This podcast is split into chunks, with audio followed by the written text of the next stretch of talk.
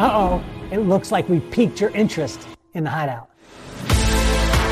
First of all, let me tell you what the hideout is not. The hideout is not for hustlers, for grinders, or for people who are looking for a shortcut to what the world calls success. The hideout is about growing as men, creating lifelong friendships, and having the time of our lives. Are you ready to tap in to the endless source that will take you from success to significance? The hideout is two and a half days of hiking, biking, and doing the little things that it takes to create lifelong friendships. I find that joy is nothing more than falling in love with your current circumstances and allowing magic to happen. And that's when we see growth in every area of your life. Have you accomplished your goals professionally and financially, and you still thirst for something more? Has success in these areas come at the expense of far more valuable things, like your family, your children, and your relationships? Alignment in business, strategic partnerships, and joint ventures all come from true relationships. The Hideout is designed to get to know people before you'll ever meet them. This is not your typical mastermind. The Hideout is focused on the one thing that will fuel everything joy. And when joy is overflowing in your life, you'll find growth in your marriage, your relationships, and oh, yeah, your business.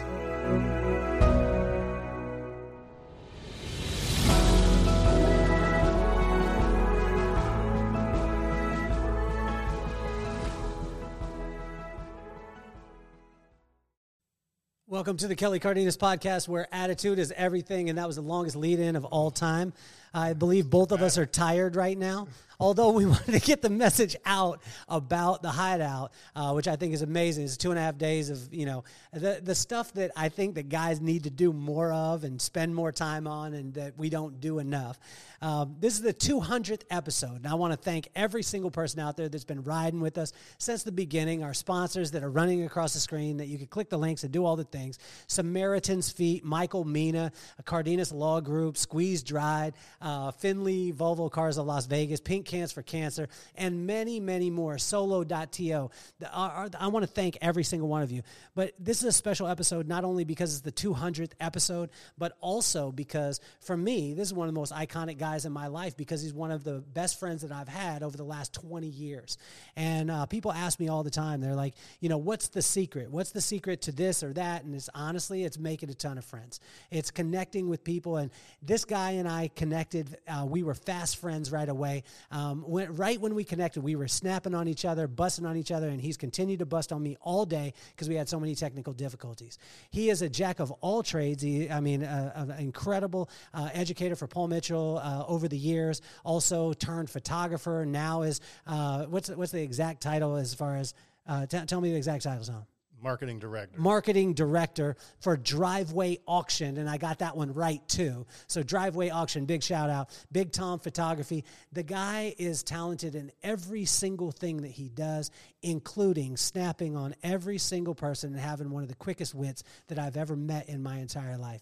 His lady, Kamala, if you're out there listening, she said, What are you guys going to have to talk about? Well, sit back, buckle up, because this guy is not only a, a wealth of knowledge, a wealth of wisdom wisdom, but also one of the funniest dudes that I know. So please welcome to the show, Mr. Thomas O'Connor. I appreciate that, Kelly. That was quite the intro. I mean, I didn't think I could follow yours for the hideout. it was it was long. It was a minute and forty eight. It's funny because people talk about it all the time, Tom. And let's hop right into it. Uh, attention spans. They they keep saying that you know human beings have an attention span that keeps lessening and lessening. So when we started off, it was like Instagram, and it was like a three minute video, and then uh, they said, oh well, you have to get down to a minute, and then they said, uh, you know, on Facebook you can only do thirty seconds, and then they were saying if you don't get them in fifteen seconds with all these new technologies that come about, um, you have always used the one thing that works all the time, which is personal connection. How have you been able to hone that craft and master that craft? And why has that been so important for you to have true personal connections with every single person that you meet? I mean, I think there's been multiple people, especially when you're a hairdresser and we go to all these hair shows and listen to lots of different motivational speakers and knowledgeable people like yourself and all the other ones you and I have been very fortunate to be in the a company of. But um, you know, early on, and I think anybody that knows my mother will attest to the fact that she will talk to anybody, and that's not like that's unique to my mother. Um, she might be listening right now and going, "Oh, geez, already," but she's the one that goes to the grocery store, comes home, and has a breast a new best friend. You know, she's talked to the person, she's found out that you know John's going to college at Pitt, and you know his girlfriend's going to Penn State, but they're going to make it work. And I'm like, how many questions did you ask this poor kid? But she had this connection with people that was very natural. And when you're walking around, you see her do that, you pick up on those behaviors, much like I'm pretty sure both your kids have picked up on that with you in Brooklyn. I mean, you guys have great personalities. They're going to have that same trait. So then becoming a hairdresser and being able to develop that skill, um, you become very important. Like you said, the attention span is short. Uh, so I guess I probably should keep the story short, but um, you know, when you think about it, you only have a few minutes to get somebody comfortable with you in the chair. You know, you have a walk in come in and they want to have chemicals done and all these things, and you really have to make them trust you in a quick minute.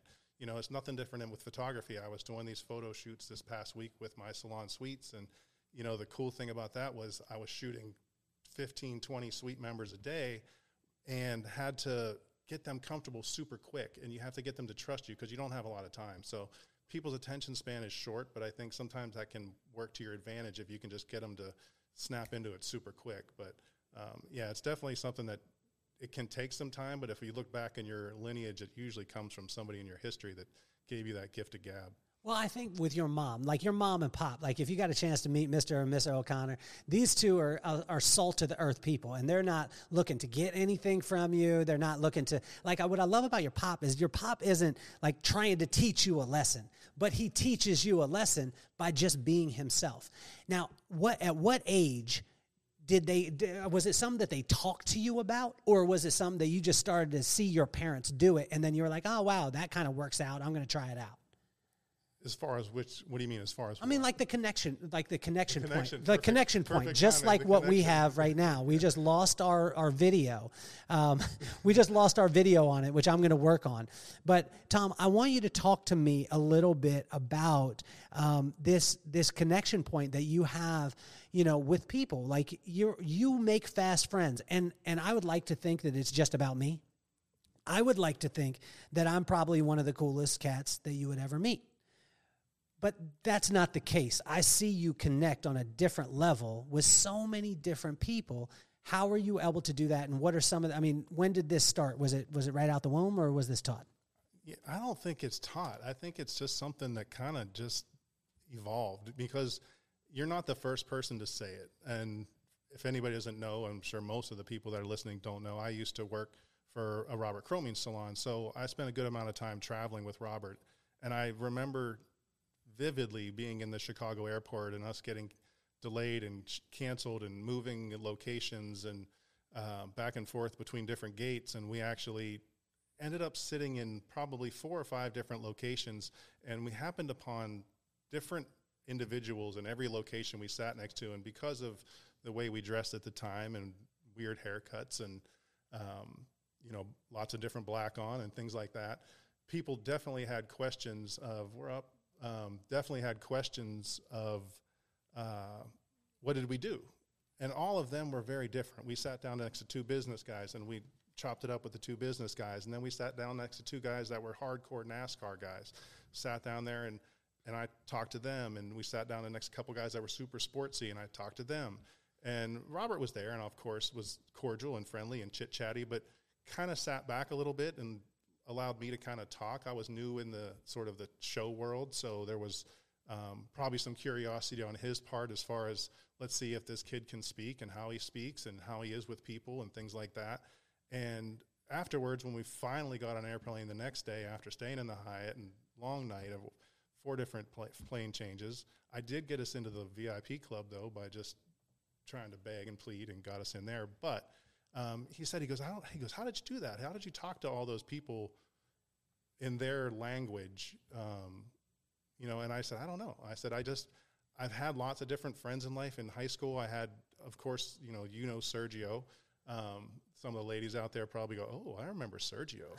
um, you know, but I had Sergio, and my circle of friends was Sergio that my other group of friends would refer to as my Beverly Hills 90210 friends because we were the, you know, we went. It was just a different circle. That's all I need to say about that. It was like that was that group, and then my other group that called them that were my camouflage buddies, so to speak. We were the ones that went fishing and most of my baseball buddies and things like that. So those guys talked about different things. Those guys behaved a different way. The the Sergio group, we talked a different way. You know, no disrespect to either side of that equation, but you know, you I think the more you, you know, you can have opinions, you can have um, feelings and strong opinions on whatever it is in the world, but I think if you only align yourself with 100% like-minded individuals, you become narrow-minded to the world. And with um, having friends from all different spectrums, you start to at least understand where somebody's coming from, why they may be a certain way, why they may have a certain habit or characteristic that you may not understand, but you go, okay, it's, it's kind of where they're from. I mean, the, when people go, oh, I'm late because I'm from so and so, I don't buy that one. You can get, you can be on time, but otherwise, I think there are some definite um, things that come from where you come from. And it, you know, I went to school in Ohio. I grew up in Pittsburgh. I've lived in California. I've traveled all around, so I've definitely met lots of different people, and I think that's been the the blessing. So I can start to have these conversations and find that connection point. And being a hairdresser in Vegas, somebody sits in your chair from a different state every day, so you have to have some something to talk about when somebody's from Canada and then the next person's from Arizona and the next person's from England. So. Well, I, and I think that that is a, a, a, a, an incredible way of thinking about it too, as far as having different types of friend groups. Like you and I, we're friends. We don't agree on football at all. Um, this guy's a Steeler fan. I barely did even let him on the show. Um, he's a Steeler fan. Ben a Steeler fan. I mean, he they continue. He's got some s- silly towel that he's going to bring out too that we stomped on. Uh, you know, if you if you yeah, know my out, if you know my Titans, well. if you know my Titans, then uh, you know you know the lineage. Um, but that's that's the cool thing is like you know we go back and forth. We don't agree, and he's wrong, obviously. And all of you out there knowing that have been riding with me from uh, you know Titans Nation, you all know that he's wrong and he'll continue to be wrong in his uh, football. But it's great how uh, what I love about you too, Tom, is that you're how uh, the the ability for you to be able to drop into whatever situation, right? And so this takes a ton of confidence, and this is a thing that we've talked about on the podcast before, where you know with with a couple of people as far as you know building that confidence. Where does that confidence come from? Were you born with it? Was it just natural, or does it? Do you just build on it? I mean, it depends on the situation because there's definitely a lot of the times where I feel like I'm 100% not confident. Um, and even in, in now when, you know, doing photography for as long as I have, you know, there's still situations where you don't feel like, all right, I got this. I know 100% I got it. I mean, there's times where you do and you feel like this is a no brainer. I got it in the can. Um, same with haircuts and colors and all those different things. But, um, you know, Robert always used to say, fake it till you make it.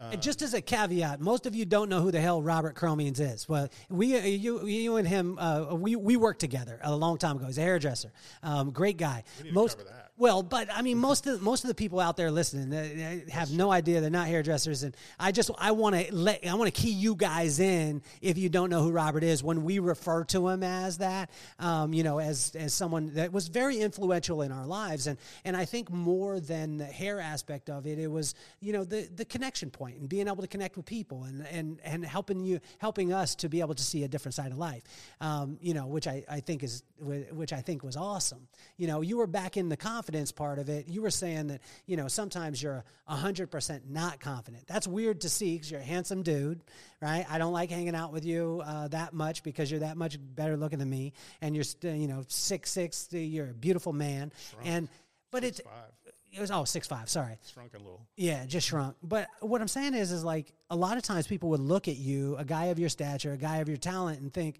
how could he ever not have confidence? Can you take us through that part? Because there's a lot of people out there that struggle with it. Yeah, I mean, I think everybody, you know, I think in certain places you do have to put on the the strong front. It's like when you're the captain of the team, the quarterback, whoever, you know, even if you're nervous about the situation, you have to portray that strong front. Same thing when I was working in the salon, you know, if things were going south, whether it was just super busy or super slow, whatever it was, you know, it was important to portray that air of confidence. But I think more often than you want to admit, there's a lot of times in our lives where we don't feel confident. You know, over the last few years, you know, and really don't want to bring up COVID. It's one of those things. What is COVID? What happened? I know, I know. It's just, It's a linebacker on the Titans, I think.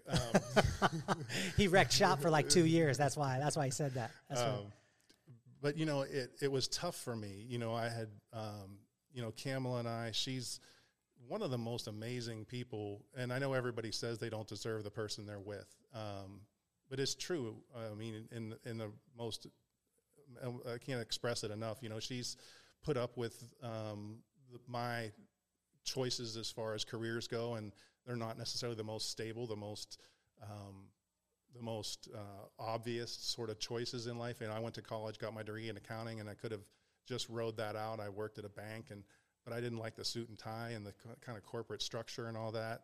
And that's how I ended up becoming a hairdresser and meeting you and all this. And and my life took a whole different course. And I think like, um, you know, things happen for a certain reason. But then you know, COVID hits, and I was doing I was in Las Vegas working, and my photography business was a little different there because I had a a big company that hired me a lot. Um, and it's the it's sort of the the classic mistake I think a lot of business people can make, especially when they have a um, type of business where you're you have the potential to have a big client, like a lawyer, um, says, "Oh, you know, this guy gives me eighty percent of my annual income," but all of a sudden you lose that client, you lost 80% of your annual income. So with me at photography, um, you know, the one company in Las Vegas who I owe uh, so much to, you know, Destinations by Design, shout out to you guys. Um, you know, they gave me so much work early on, probably when I didn't even deserve it, um, and got me, you know, money in my account to allow me to buy more equipment, to do more stuff for them. And, you know, so my, my business had grown to the point where they were probably a good 60 to 70% of my annual income. Um, and then I was doing racing with, um, for a couple years in IMSA Racing and the team working with the Patron team there. And then they, you know, got rid of that team. And so in a couple years, all of a sudden, a couple of my big clients just kind of faded off into the sunset. And I still do work with destinations, um, but not as often because I'm obviously here. So it's very specific things that they might bring me in for. So COVID hits and things slowed down and – you know, I was definitely in sort of a funk for a while, and you know, you know, Camel had put up with that. I mean, we obviously had some difficult discussions about you know making sure I find a new path, and kind of looked at some options and looked a little bit at school teaching and you know, my heart, I knew as much as I loved teaching in the in the hair industry, and I loved coaching people um, as far as photography goes, and helping them set up their their zooms when their connections go out, and whatever it could be. Um, you know, I, I, I knew my heart wasn't going to necessarily be in teaching. And, you know, at the same time, this job came up with um, Driveway where uh, my friend Mike came in and, and he sort of restored my confidence. Um, he was able to sort of give me an opportunity to sort of have a little job within his company as a sort of an outside contractor. He said, Hey, can you design me an app? And when he gave me that opportunity, I said, well, I'm not a, I said, I'm a photographer, I'm a hairdresser. I said, I can paint a little bit, whatever he said, no, I, I, he goes, I just need somebody creative that can, you know, step in and and create this app for us because we're going to um, put this app together that's going to go along with our business model. And he said, uh, you know, I'll pay you X amount of dollars um, per hour. He goes, and if you get it done in two months, I'll give you a little bonus.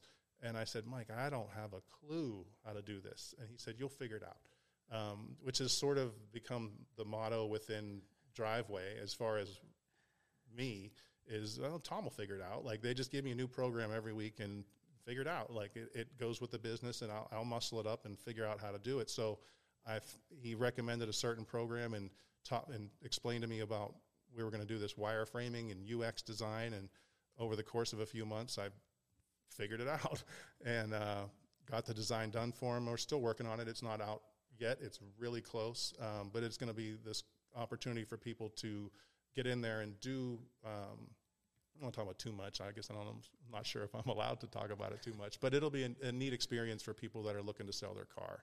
Um, so he helped me get that confidence back um, because I was struggling there through COVID because the photography had definitely stopped for a while. All my hairdresser friends know that pain of no interaction with your guests, no no personal touch. You know when as a hairdresser, we touch people and and literally touch them, and it and when you don't have that interaction, it's it, it, can really be tough on you. And so I think, like a lot of people out there who struggled through COVID, um, I really had a tough time to find that spark to sort of get going again and re, maybe rebuild my photography thing. And, and my photography's definitely slowed down to the major clients only because um, now with Driveway, we really want to get that going. But they've been nice enough to allow me to uh, still go on with my big clients that you know either are, are fun destinations or just bigger jobs that um, afford me a little extra income because I'm not servicing somebody from nine to five. My job can be sort of a little more flexible when I'm building a website or designing some graphics for Instagram or you know coming up with some marketing ideas or whatever it is. A lot of hats right now. This guy is humble. He's really humble. For all of you listening out there, this guy is a top level in the photography game, and also working with some clients like Patron, one of the biggest in the game. Working with the NBA, um, he, he's again very, very, very humble in all these things. The the part that I hear uh, so much, Tom, that's, that's a, a huge part of your success, and always has been. I've got to view it from the outside. Is your permission to try.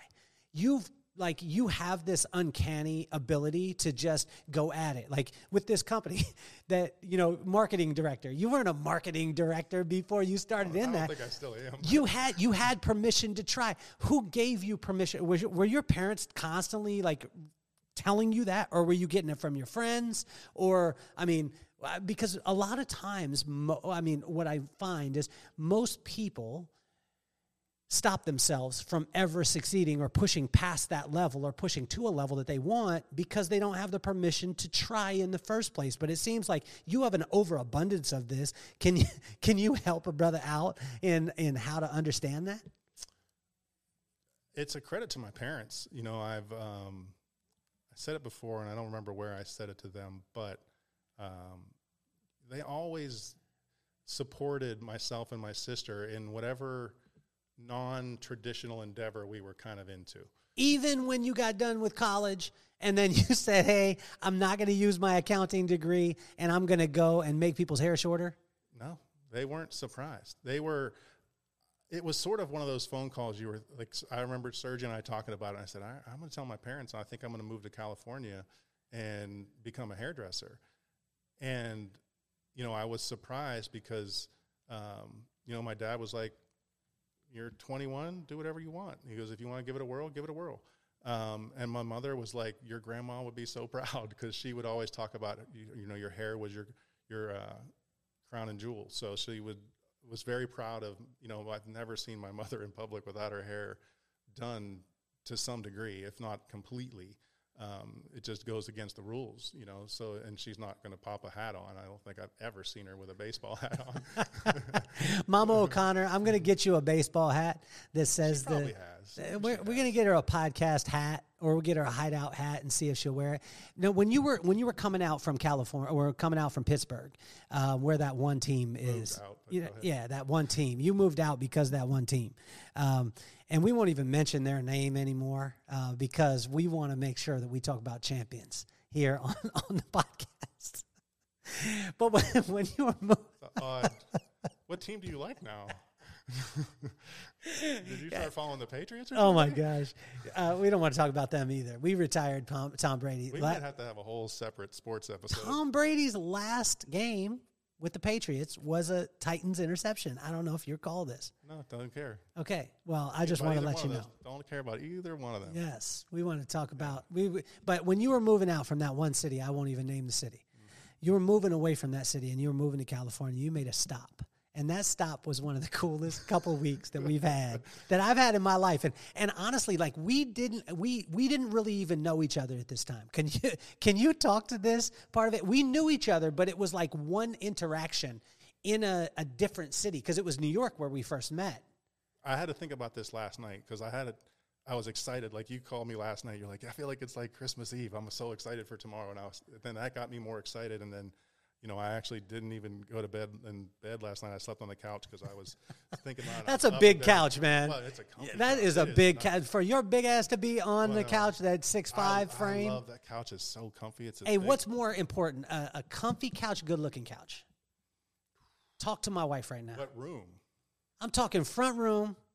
It's got to be good looking. I'm not. I know the answer to that one. You it's got to be good looking for you, man. I'll, I'll take a will take a nasty couch that's comfy. Well, do you only have one couch in the house? I'm saying like one room. You know what I'm I saying? know, but if it, in the good room, it's got to be the good couch. But in the other room, it's got to be the comfy. I couch. think Camel has got a little bit too much hooks in you right now, man. You want to? You, you would go. You nice. She did a good. She did a good job. Kamala, hey, my decorate like uh, my decorating uh, uh, trophy goes to you. I went over to the house. It was phenomenal. But I'm saying, like, do you want a comfy couch? You want a good looking couch? You're gonna take a uh, you're gonna take a real good looking uncomfortable couch to watch your football on. It's a loaded question. Come on, Tom. I mean, at the end of the day, it's got to be comfy. Okay, there we go. Yeah, I gotta- knew it was coming. Otherwise, out. you're not going to sit on it. See, Key was trying because date night is tonight with Kamala, But I'll be honest. and he was thing. like, "It's comfy too." The, the couch She got both? It's both. she got both. It's both. That's is like the holy both. grail. Yeah, it's this big fluffy.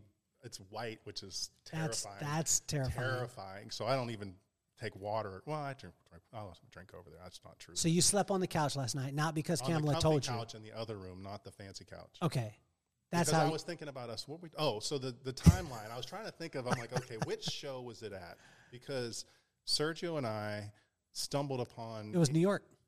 Do you want to go back to a couple months prior, and we'll get you right up there? Let's quick? go. All right. So I became Sergio and I were buddies since knee high. So we've been friends forever. Sergio goes to hair school, calls me up, says, "Hey, there's this Paul Mitchell show in town. They're looking for some models." For those of you out there listening, Sergio is also a six three. Is he six three, six four? Probably more like four and a half. So six four, six five. So these are the twin towers. Two good looking dudes. I run into them like I run into them. Go ahead. So Yeah. I mean so Sergio's the you know the long haired Italian. Tarzan. Yeah, every in high school it was like, oh Sergio. It was like the we always were like, oh here we go again. Every time you go out, it's like, oh, here we go with Sergio. Now that's the good thing. Then you I get the fallout. You know what I mean? don't want that. Well, anyways. We're looking for the fallout. Yeah. So he tells me there's this guy coming to do a show in Pittsburgh. They're looking for some models. So he said, me and some of the girls from the hair school, he was in hair school at time to take over his dad's salon. And he goes, come down to the model call with me. He goes, maybe we'll meet some girls. So we go down to this hair show. There's a handful of guys in the room, most of which were boyfriends of girls that were there. Um, and the guy approaches us and goes, Are you two here for the show? And we were like, Yeah. And he was like, Oh, that's great. And so he was like talking to us about what he might do to our hair and everything. And that person was Sam Burns, who I owe a lot to because without Sam bringing us into that first experience, you know, the evolution of me doesn't happen exactly the same way. So Sam brings us in, and I remember watching the hair show. I mean, he did my hair, and I couldn't tell you what he did to my hair, um, you know. But it was interesting to listen to Sam because he was the first motivational speaker that I heard that um, had a great message and a great way of delivering things, and I was really enamored by the way that he captured the crowd and captivated the crowd, and um, that's more what I noticed than anything at that hair show. So then we did another show with Sam in DC, and at that show we met Robert Cromeans and Stephanie Kocielski and and all of that team. And um, from that show we did a couple more, and then from there we got the opportunity to model for Robert because we said this, we didn't know how the hair industry worked. We thought Sam was like the biggest guy in the industry, so we just assumed when he we heard about the New York hair show, Sam was going to be doing it. So we said, Sam, hey, can we model for you at the New York show? And he goes, that's actually not going to be me. He goes because uh, where I'm, he goes with Paul Mitchell. He goes, that's going to be Robert and some other people. He goes, but let me call Robert and see if he'll use you guys because you guys met up in in Grand Rapids at another show.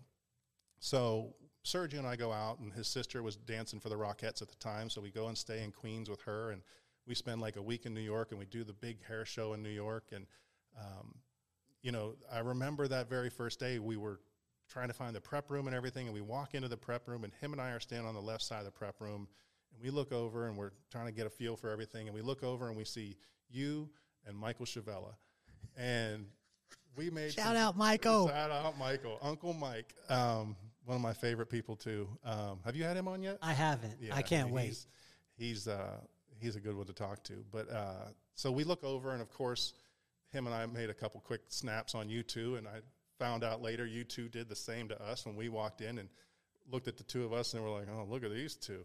Um, but then somehow in that prep room, we started to find common ground, and we started to figure out, hey, we have like minds here. We all like sports, and you know, we all like to kind of play locker room all the time, and uh, you know, and and Sergio has that different humor that sometimes isn't as often, but when he hits you with it, it's sharp and it's hilarious. Um, You know, I, I remember that the night that really made things connect for you and I, and we won't get into the details because it's not the temperature of the world right now. You know what I'm going We to say? get canceled. You know we what get say, canceled. you? WWF Yeah, Cafe. But when we went out to dinner the one night, and it was the four of us and Jen, Uh-huh. uh, Jen Dozier, Hoarder, from also with, I'm not sure she's with, I don't think she's with Paul Mitchell anymore, but I think she is possible. Yeah, she is. Um, Okay. She is. But um, we somehow decided as a group that she was going to be the target of the jokes for some odd reason. and it was almost as if we just rotated around. And it was, I think it ultimately became more me and you than Mike, because Michael is sweet to the core and he didn't have Oh, that yeah. in him. And Serge was in there, but not as often. And I think it became a, a, almost a game between you and I to see who could get the funniest snap off. And she was dying of laughter. She thought it was hilarious. So nobody's uh, feelings were hurt. So if anybody's worried about that, but that was the night to me that I remember you and I kind of bonding and me kind of going away from that night feeling like, all right, I got somebody that I, I feel really comfortable in. If I join this company, that I have a you know a partner in crime that I can do you know hang out with. Although you were going to be in Vegas and I was going to be in San Diego, so Sergio and myself and um, cousin Eddie, who Oh my gosh! so uh, let me let me give the backstory on cousin Eddie real quick because cousin Eddie is cousin Eddie to everyone. And when I met cousin Eddie, Tom said, "This is cousin Eddie," and I said, "Oh, cool." And then I was like, "Wow, that sounds so similar to the guy on Vacation." And if you've watched Vacation with Chevy Chase, cousin Eddie is that guy. And that's the reason why it came about. I don't know the whole whole story, but I don't even know cousin Eddie's name. He's just cousin Eddie. And even in a professional area, cousin Eddie, shout out to you. Even in the professional realm, he's still cousin Eddie. Like I've seen him working at a place, and it was like, oh, that's cousin Eddie. So it was the i mean it was this connection point with him which i thought was amazing. And you know let's fast forward too because when you went like we met that one night. We were hanging we were fast friends. It was amazing. And your connection point and this I, that's the thing that i want you uh, out there listening to understand is is tom is successful at every single thing he does because he connects with people. It's not because he knows the latest technologies. He's going to figure them out but he's got permission to try and he's got connection point with people. Such a connection point that we had only met we had only hung out that one night in- or one or two nights in new york. And then i don't even know if you called me but you end up in vegas. And how long do you stay in vegas? Two weeks. Between your house and Michael's, two weeks. just shows up in vegas and we're just like hey. We were moving to San Diego, and we said, well, let's go through Vegas, and we just stayed for two weeks. And I tell you, that type of friendship. I mean, people ask me all the time. They're they're always constantly asking me, like, you know, what is the what's the little secret sauce? And what I tell them is there's three main components. Number one, be kind, like contribute to people. You know, whether it be we were snapping on each other, but we were contributing to each other, laughter, all those things. Number two, make a ton of friends. And number three, stay super curious. And if you notice, Tom embodies every single one of those. So how is it that you continue to land on your feet, Tom? Like, I mean, you went from accountant to hairdresser to, you know, photography at the highest level. All these things are at the highest level. Not and accounting. now, I wouldn't say accounting. I was at the highest level. okay, well, I Accounting mean, was just a little stepping stone to get into something else. but you keep, I mean, it's, it, it's like you got nine lives, man. Every time you hit, you, you land on your feet and you keep going. What do you think are some of the components that cause that to happen? Luck is obviously a factor. You know, I think there's anybody that denies that luck comes into the equation. You know, meeting the right people at the right time, and you know, um, meeting Robert at those hair shows. If he's, not, you know, meeting Sam and then meeting Rob. You know, I was thinking about it the other day. You can explain yourself a lot better if you could look at your journey from like the view of a drone versus looking just behind you because you can see the whole path you know, you could actually look back and go, oh, that was a major one right there where I split off because if I hadn't met this person, I might have went back to Pittsburgh and stuck at the bank, and who knows if I would have ever got into hair if I don't go to that little model call with Sergio and meet Sam, and Sam kind of gets me rolling in that direction.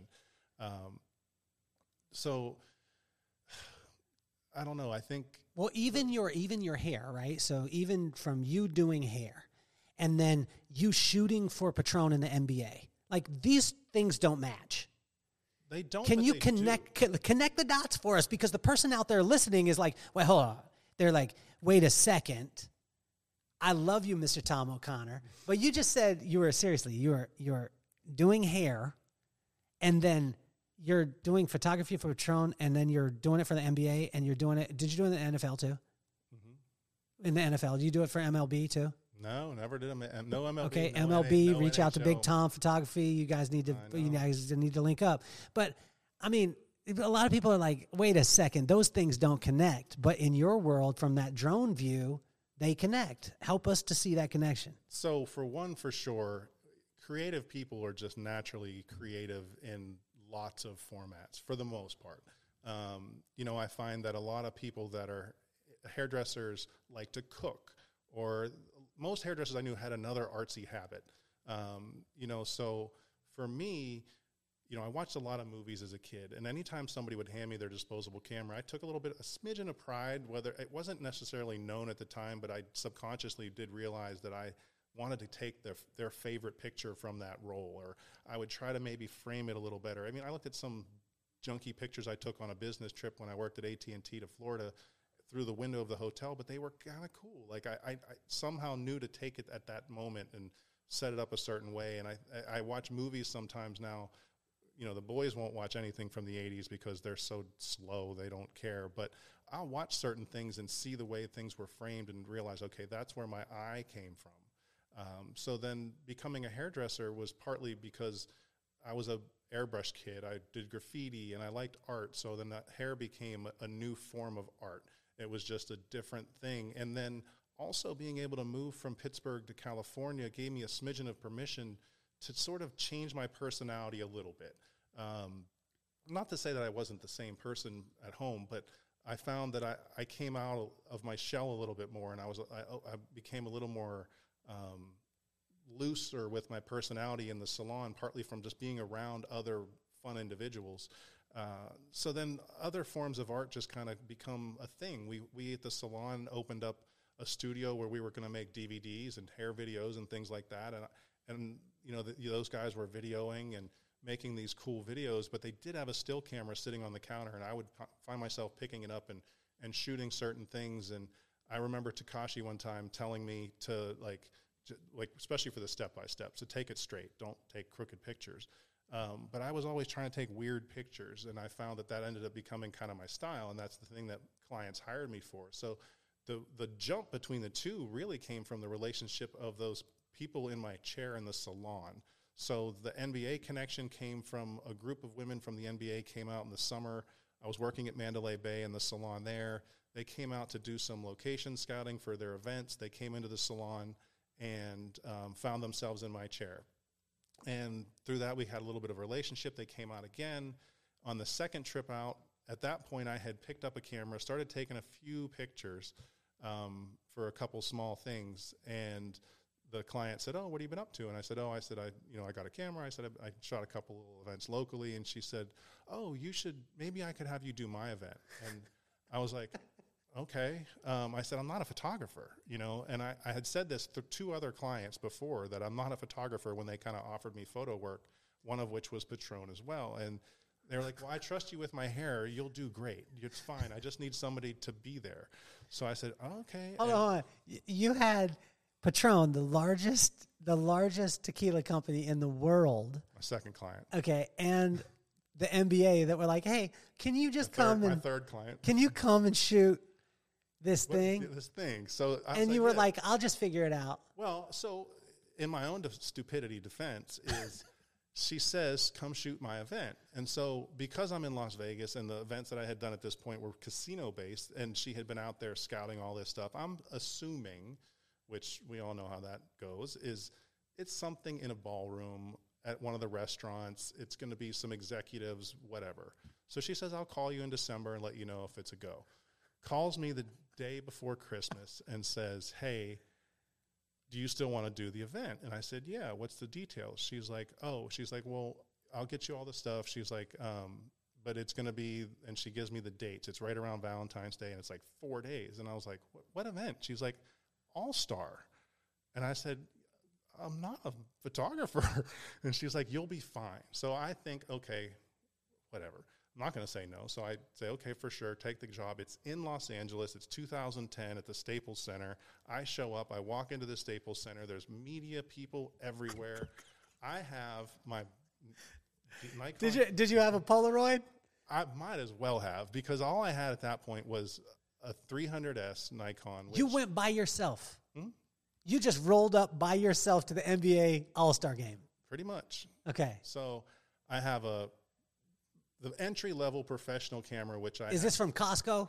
uh, Best Buy. It came with a bag Okay. that I took. You took the bag. Took the bag. Okay. An extra The lens- Nikon bag. It had Nikon the bag, an Yes. extra lens, a netbook, not even a laptop. netbook. I did rent a longer lens. I was smart enough to rent a 70 to 200 lens, so I did have a little bit longer lens. Okay. But I show up and I go into the room to get my credentials. First thing I find out, I'm in the wrong room. It's like, great. So now I'm nervous. They're like, you're in the NBA room. It's down the hall. So I was like, I thought I was in the NBA room. Apparently, I was in the general media room. Part of the now, I'm like, oh, I'm in the NBA room. So this is a little more serious here. Get my credential. They're like, you're on the fifth floor, room, whatever walk into this room. There's two young ladies sitting at a desk, um, and there's a pipe and drape behind them. Hi, how are you? I said, I'm Tom. I'm one of the photographers. And there's big mass of people behind this pipe and drape. I can see the room. So I'm thinking these are all the photographers. I'll just find a corner, blend right in. And she's you, like, you oh, ain't blending in. well, so we go around the pipe and drape, and she goes, The photographers are right over here. Right next to the front, there's a table with five guys sitting at it. I see multiple proper camera bags like I had with me today. You know, laptops. Everybody's laptop has a team on it. Nobody was dumb enough to have a Titan laptop, sorry. But there was, you know, I see all these different laptops, and I see one that's a Pittsburgh Penguin logo on the back of the laptop. Because at this point, I'm like just trying to make a friend because there's five guys sitting there, and now I'm panicked. And I was like, "Oh, are you a, a Penguin fan?" And he looks up and he goes, "I'm their team photographer." Looks down and gets back to work. And I was like, "Oh, oh." So my friend Eddie, uh, who I've been friends with since that day, comes over to me, and this goes back to making friends and relationships. And he's like, "Don't worry about that. Stick with me.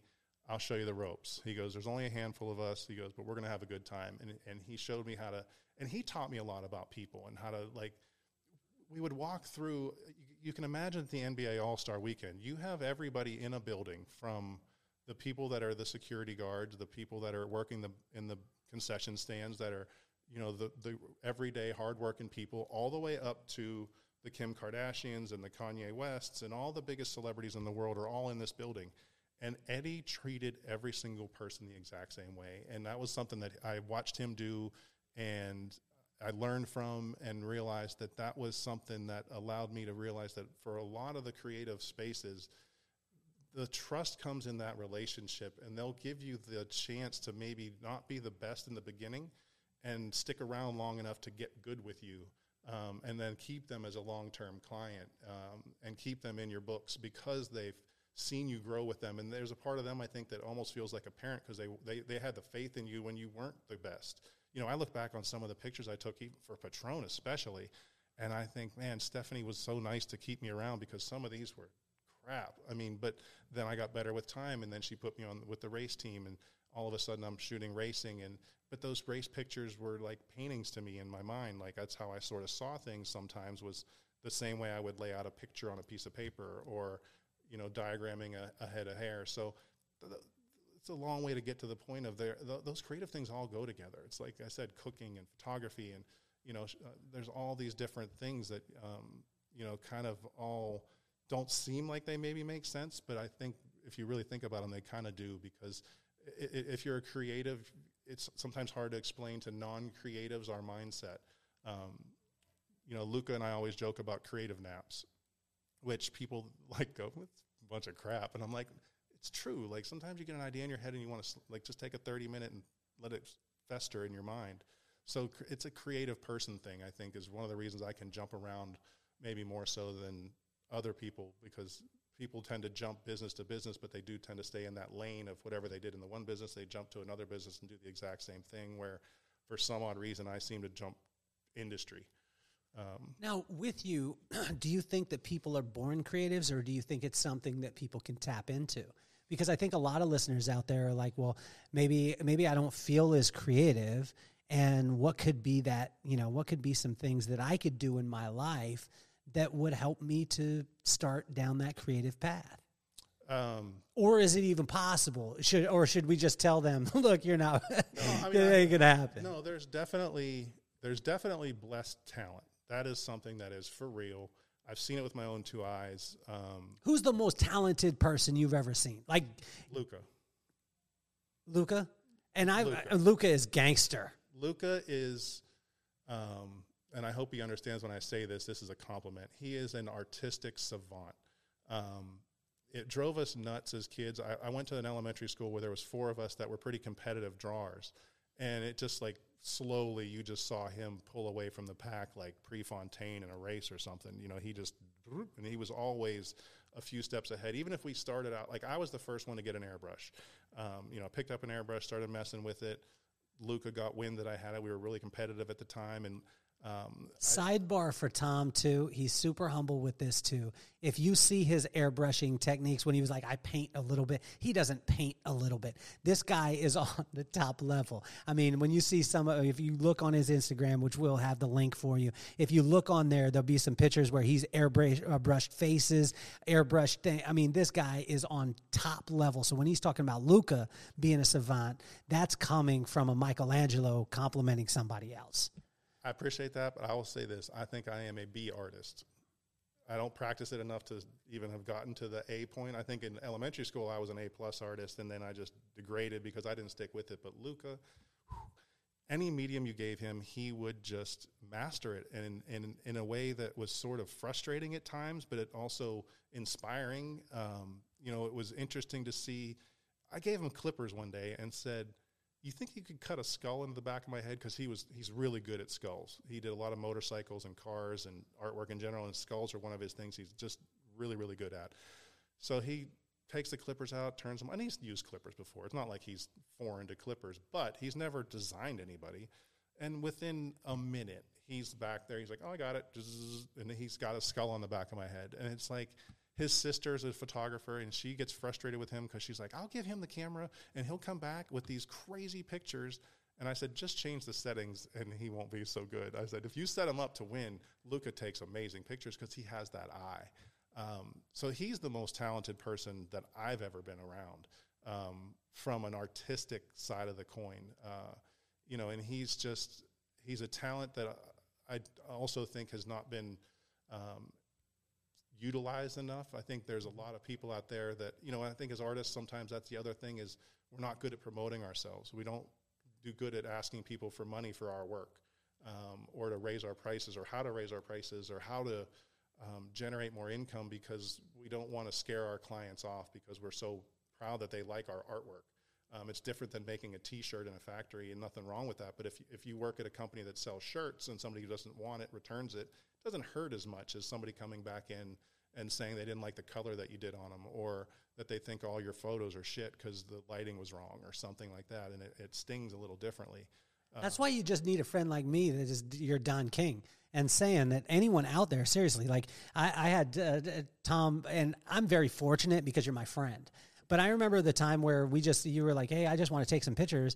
Uh, can you grab a couple outfits? And you took some outfits, man. I mean, there were some of the coolest pictures uh, for me that I've ever had taken in my entire life. And, and some of the most meaningful, one of the ones which had the hat that I got the day after my mom passed, and the glasses that she had bought for me at a garage sale that ended up being, uh, you know, a, a pair of glasses that she bought for a dollar at a garage sale in Texas. And they ended up, I looked them up after years of having them, and Snoop Dogg's wearing them. You know, they're thousand dollar glasses she got for a dollar, but she got them at a garage sale. But they don't mean anything to me because they're a thousand bucks. They mean something to me because they're from my mama. But you took and captured that picture, and there's pain too. Like if you see the picture, and we'll we'll I'll I'll, I'll post the picture on my Instagram today, and that had so much pain. You like you captured the emotion. So, like, I believe that people that are artists like you and creatives like you need to have someone that is your friend that's like this guy is the greatest i mean seriously you've been talking about patron and nba just like you like you work at sears you know what i'm saying Um, let's go back to NBA weekend. I want to go back to that first one. Eddie tells you, "Stick with me, guy. I got you." Yep. Tell me the first freak out moment besides the fact that you walk in with your Nikon from Costco and the bag that comes with it. Any mom out there that has bought a camera, the, the, the one, you know the one that he's talking about because you probably have it in your cabinet. Um, so he rolls in with the Costco bag with the Nikon. Eddie tells you, I got you. Give me the freak out moment, Tom, when you when you walk in, whether you see a person, you see a situation. Uh, Take us through that. So the the the lucky part of the NBA All Star Weekend that when I first started shooting, it was they had jam session, which was in a convention space. So it was a big convention area with all the sponsors, and they had meet and greets and player appearances. Um, Who are some of the players the first during this time? First year is tough to remember, to be honest. I mean, the the I had a really good weekend because I'll be honest with you, they they protected me, or they protected themselves by putting me in very safe situations. So I literally spent probably eighty percent of my time on the NBA Fit Court with the kids. So they had clinics for the kids. There was minimal player appearances. I honestly don't even remember that first year. Um, I do remember though, like seeing like the Dwight Howard and Kevin Hart and those guys that first year. But I grew up lucky to be around some of the the Pirates because my uncle worked for the Pirates, so I had some opportunities to be around those athletes, and they were really nice to me and they treated me great. And I sort of lost, and it's not a obviously I'm I'm really impressed with their what they do. Um, but I, I tended I, ha- I didn't overly geek out and I think part of that also came from being a hairdresser and having some some big names in my chair. Um, you know, I think that actually helped me a lot to be around them because I, I knew the hairdress in the hair world, those celebrities would sit down and they were impressed at what we did. You know, they were really curious how we could do what we do, and we just wanted to talk to them about their latest movie. And they're like, "Oh, this is so cool that you cut hair." And it's like sometimes you had that interesting connection, and you realize they're just people that happen to have a pretty cool job. Um, but the moment that made me think that I was never going back um, wasn't until the game because back to my friend Eddie, who had for the whole weekend pretty much kept me in line. We went and shot all day, shot the kids having fun. You know, the um, NBA Cares thing was probably my favorite with the kids with some challenges. Their smiles and emotion was the thing that really made me love that weekend, even though we were on our feet shooting all day and um, I didn't know how to upload anything. I did get yelled at by the, the Penguins guy to um, learn how to do some captioning on the pictures. But again, Eddie was like, "Don't worry about it. I got you. I got you." So we, he's like, "Hey, we're gonna go eat dinner. We're gonna go to the game. We're not assigned tonight. Just bring your long lens. We're gonna have some fun." I said, "Okay." So we get to the stadium. We get in. We have our credentials. No big deal. We're fine to go in. We've did it every year. It's not a problem. It's not like we did anything illegal or anything like that. We just go in and sit up in the upstairs or whatever. But we did shoot. So we walk into the you know the concourse. You walk in on that middle level. So you'd walk in and you're in the middle of the arena, so to speak. So we come into the corner.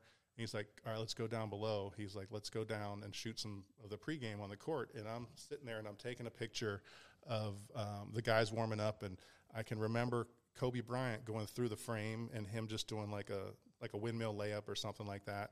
And I have this little picture of it, and then ten seconds later, I, I feel a tap on my shoulder. Who are you shooting for? And I said, "Oh, the NBA." because you know I went to the NBA press room earlier, so I was all proud of myself. I'm like shooting with the NBA.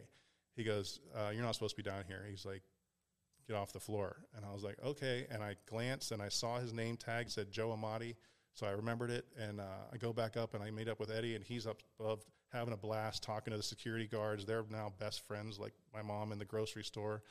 Um, and he goes, "What happened?" He goes, "You everything all right?" And I was like, "I don't know. I got kicked off the floor." He goes, "By who?"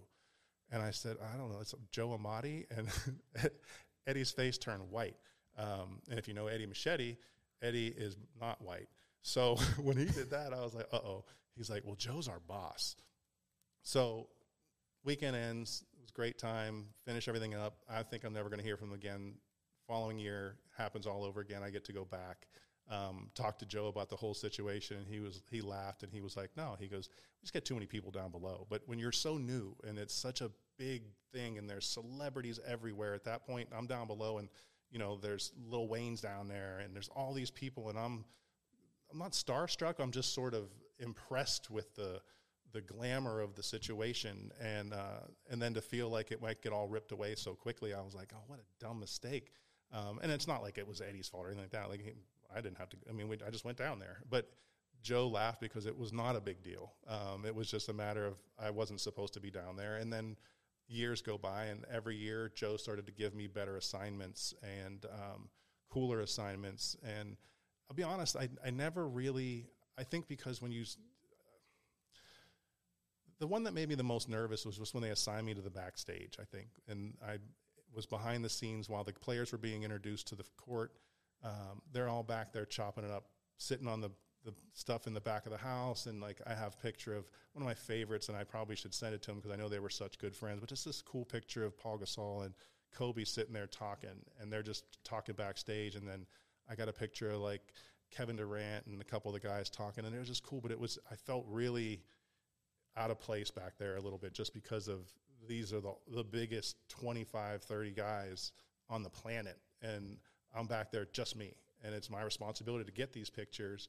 And at the same time part of me wants to just be talking with them just like they are. Like i was part of me felt like well i'm just one of you guys. If, if you knew me better you know i was just like you. I was a, i was a, i was an athlete too. And i could jump into this conversation and talk the same trash. But you know then the coolest moment ever back there was uh, I was kind of wound up and a little nervous, and I'm standing there, and so I'm looking back out at the court because there's some time to go, and I feel this shadow come up beside me on the right. What camera is that? And I looked to my right, and I said, "No," I said they're Nikon's, and uh, he goes, "Oh, I, I shoot, I shoot Canon," and it was Kevin Durant.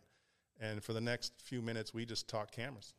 We didn't talk basketball. We didn't talk. And he had legit questions about photography and he was really into it at that point. and uh, it, it, really solidified the fact that these guys are just people, especially if you can catch them in a space that's not conducive to them having to be on.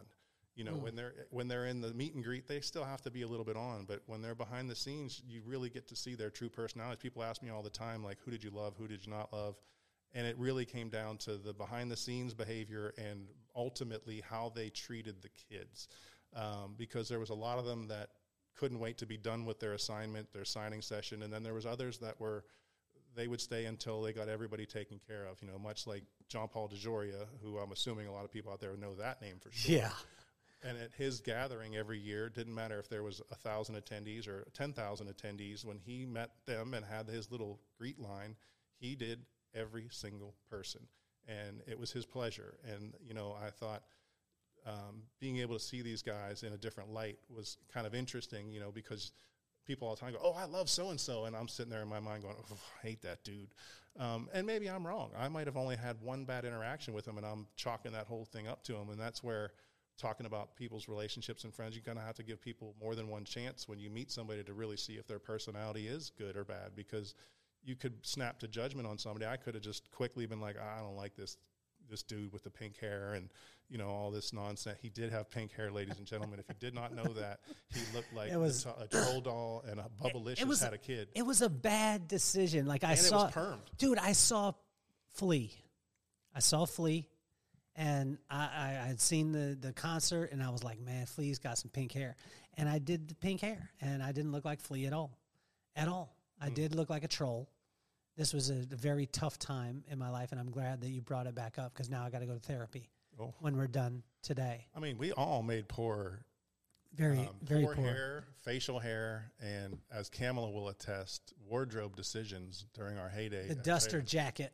Um, Custo Barcelona shirt. Yes. Shout out to Custo with the hey, extra extra mediums. Custo. short hey, short sleeves and extra medium shirts. That help help me us. with this though, man. You seem to always put yourself around phenomenal people.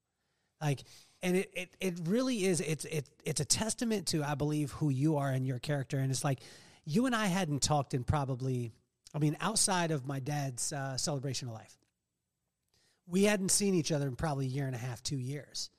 Yeah, and that COVID time. Okay, so it was during those times, right? Year and a half, two years. My dad's celebration of life comes through. We don't really get a chance to connect, but you come through and you take some phenomenal pictures. Then we get on the phone. And when we got on the phone, it was like we hadn't stopped talking, like we had been talking every single day. Like, what is it about you that you keep putting Because there's certain people that are really cool, but then they put themselves around some boneheads. You're around great people all the time, man. Every friend that I meet through you is a solid guy. Is this intentional?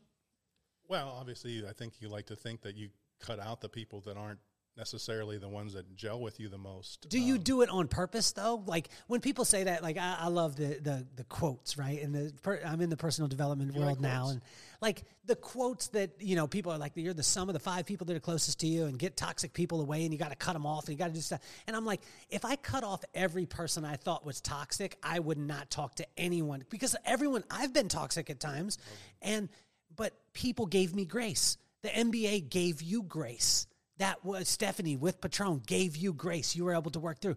So, like, for me, if I was to listen to just those quotes, then I would have been cutting people out all the time and I would have missed a lot of great opportunities. Right?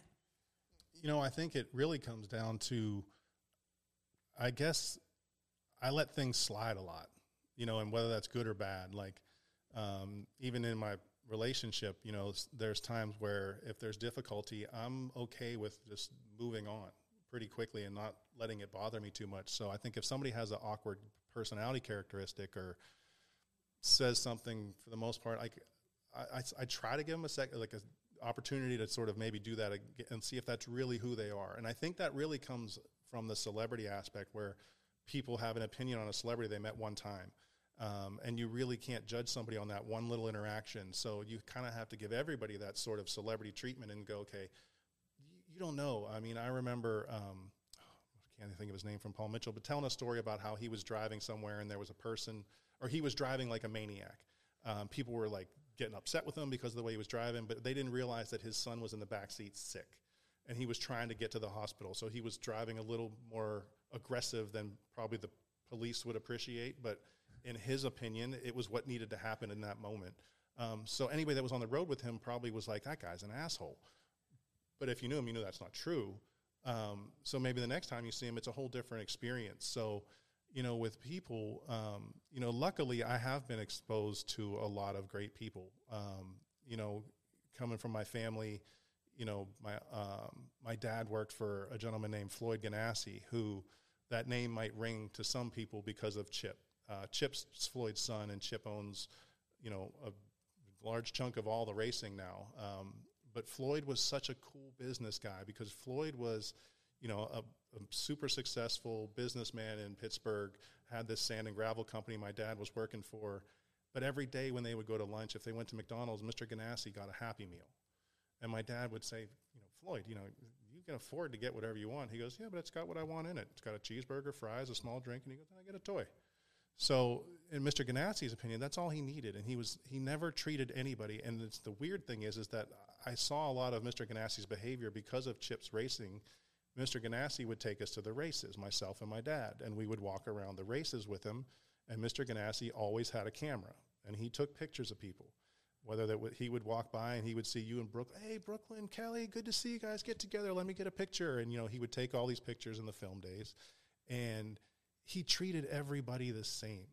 Um, and there was a, it's another one of those places where you have mechanics and you have fans who are scraping every last dollar together to go to that race, and then you have people that own the team. So you have millionaires down to whatever.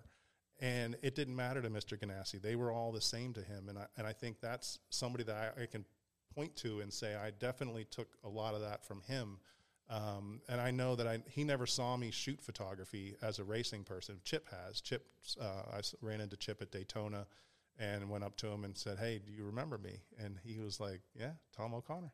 And I was like, Yeah. And, and so we had a few minutes to chat together. I mean, he's super busy with what he's doing. But, you know, I, I remember my dad um, and those races and seeing him um, interact with all these people, go back to Pittsburgh with my dad and develop all these pictures and mail them out to all those people individually. You'd get a med- you'd get a letter in the mail from Mr. Ganassi. Here's your photos from Michigan.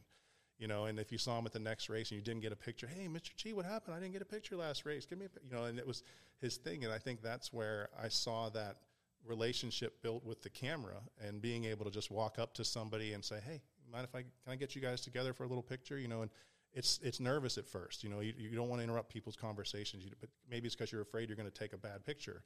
Once you get your settings right and you feel better about it, then all of a sudden it's like, all right, guys, let's get a little team photo together. All right, best smile wins. You know, Kelly's got the prizes. You start to have a little more dialogue. And I had my dialogue quicker because of you know being a hairdresser, and I got my hairdressing dialogue quicker. I think because of my parents and them being open to us trying whatever we wanted to do. We had a college education, so they knew we had something to go back to. But they definitely encourage that creative side of us to allow us that freedom to be whatever personality we needed to be. And, you know, I, I don't want people to ever think it's fake if I am talking to one person one way and then I switch the conversation to the person to my right and I have a whole different conversation, maybe even a different tone it's not me being fake with them. It's just I, I feel like I do have sort of multiple personalities in terms of talking to different people from different parts of the country or different countries for that matter. So when you're looking at and and when you uh, I don't know if you notice this and for those of you out there watching you see it. If you're watching on YouTube, thank you. If you're watching on Spotify, thank you. Um, every time Tom talks about uh, photography, his his whole countenance changes. Um, if you notice that, like, you, and I want you to watch back in the video, like you you sit up different, you smile different when you start talking about photography. It's it's incredible. Help us to understand because a lot of people, especially in the technology days today, a lot of people, and I'll joke with my uh, you know my my brother who's one of the um, best videographers I've ever seen in my life. He's a storyteller. He's a movie. Uh, like he, he's just awesome. he's phenomenal. Brad Dunn. Shout out Brad. And Brad sees things through a camera different than I see things. Can you take us into the eye of what I believe one of the best photographers in the world in you? Take us through that eye and practically apply for the people out there listening or watching, like what you see and why your picture, not to say that because they see this, their picture is going to be so much better than yours or the same. But you've always been a person who's willing to just, you know, what are the what are some of the mistakes that I make because I'm taking a picture and I grab my phone and I, I grab my phone, I grab a camera, and I take a picture, what are the top three mistakes that I make that if I just shifted them, I would see a completely different result? Kind of like in baseball, don't think, just swing. So, for one thing, people don't want to like take a picture. Like you got to sometimes go to the place that doesn't make sense. So the the common way to think of it is if you go on a some place where there's a famous statue and you look at the crowd, and 99% of the crowd is standing right in front of the statue, taking the exact same picture of the statue with the building behind it. There'll be one person who goes maybe behind the statue and takes it really low from a different angle. Um, and those are the ones that catch your eye. But I mean, ultimately, it's whatever your eye likes. Now, some people's eyes are shit. That's true. um, if you're one of those people, don't do, don't uh, don't just do. You need to think about it, like, right? Yeah, because I think does that make sense? Yeah, I mean, people think that now, especially with technology, they can sort of take a blank picture and then, and manipulate it into what they were thinking. Maybe. Okay. Um, you know, it was kind of like the. Well, one of the things that before we started in, you looked and you were like, "I'm in the thirds." Now I know what you're talking about. Can you break that down? Like like you were explaining it to I mean because this is this is mind blowing that you because you you have mastered an art and you've mastered many arts and this with this uh, marketing director position um, driveway auction you should thank this dude every single day that he's with you guys because you're in the midst of greatness and I know that you guys know this, and this isn't like he didn't tell me to say this, but what I'm saying is I've known this dude for 20 years, and I've watched him master every single thing that he did and play at such a crazy level. Help us with the thirds thing. Break this down. So it's like a lot of things. Things tend to be more pleasing to the eyes in threes. So for the most part, when you're looking at a picture, if you lay a tic tac toe board on top of that picture, you generally with video, you want those uh, the eye line to be on that top line, which is the top third. Um, and you work within those lines. I mean, and it's not a hard and fast rule, but you'll definitely notice if you watch TV, you know, you start to look at things and you go, oh, yeah, I see what they were talking about. And I have only noticed it over the last few years as I've started to move a little bit into video because of the way photography's changed. You kind of need to do both um, because video is becoming so important. So I'm still learning. So, I mean, anybody out there that's into video, please don't hold me 100% accountable for this, but there definitely are there's ways that you can look at. Um, there's the famous spiral. Um, I can't think of the name of it right now, but it kind of looks like a seashell. And that spiral, you can sort of lay that on a picture, and you look at sort of very. You look at two pictures, and one's a ladybug in the lower left corner, and there's dew on the grass and everything, and it's really cool looking. And the other one, the ladybug smack in the middle. And you're like, okay, it's a good picture, it's sharp, it's in focus, whatever, but it's just not as exciting. It doesn't sort of do anything for you. And it's because our eyes see things um, a lot of us do, not everybody, but we see things in a way that those edges tend to be more exciting to our eyes. And being able to lay a picture out in sort of not the traditional way. Now, there's times where super symmetrical is strong and powerful and looks awesome, and I have times where I like to do that too.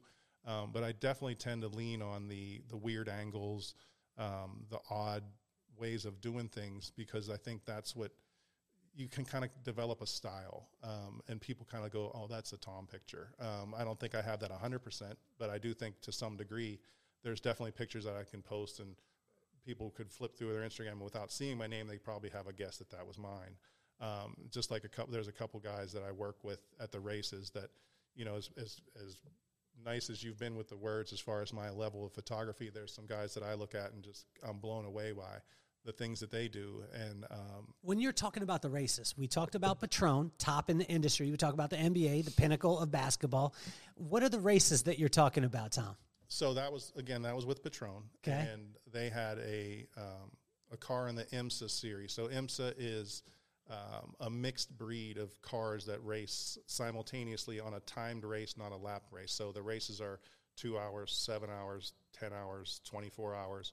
Um, most laps wins. There's four different levels of competition. So you have the one level that's like BMWs and Corvettes and things like that.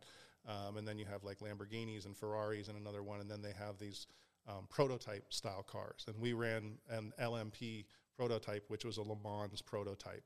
Um, so that was also the type of car they would use in France for the 24 hours over there, um, which was another opportunity I had with Patron to be over there um, at, the, at that race, but it was with Michelin, not Patron. But these races, um, you know, they were interesting because they test you as a photographer because the track is going to be different every week, but the routine is identical. These guys are so systematic.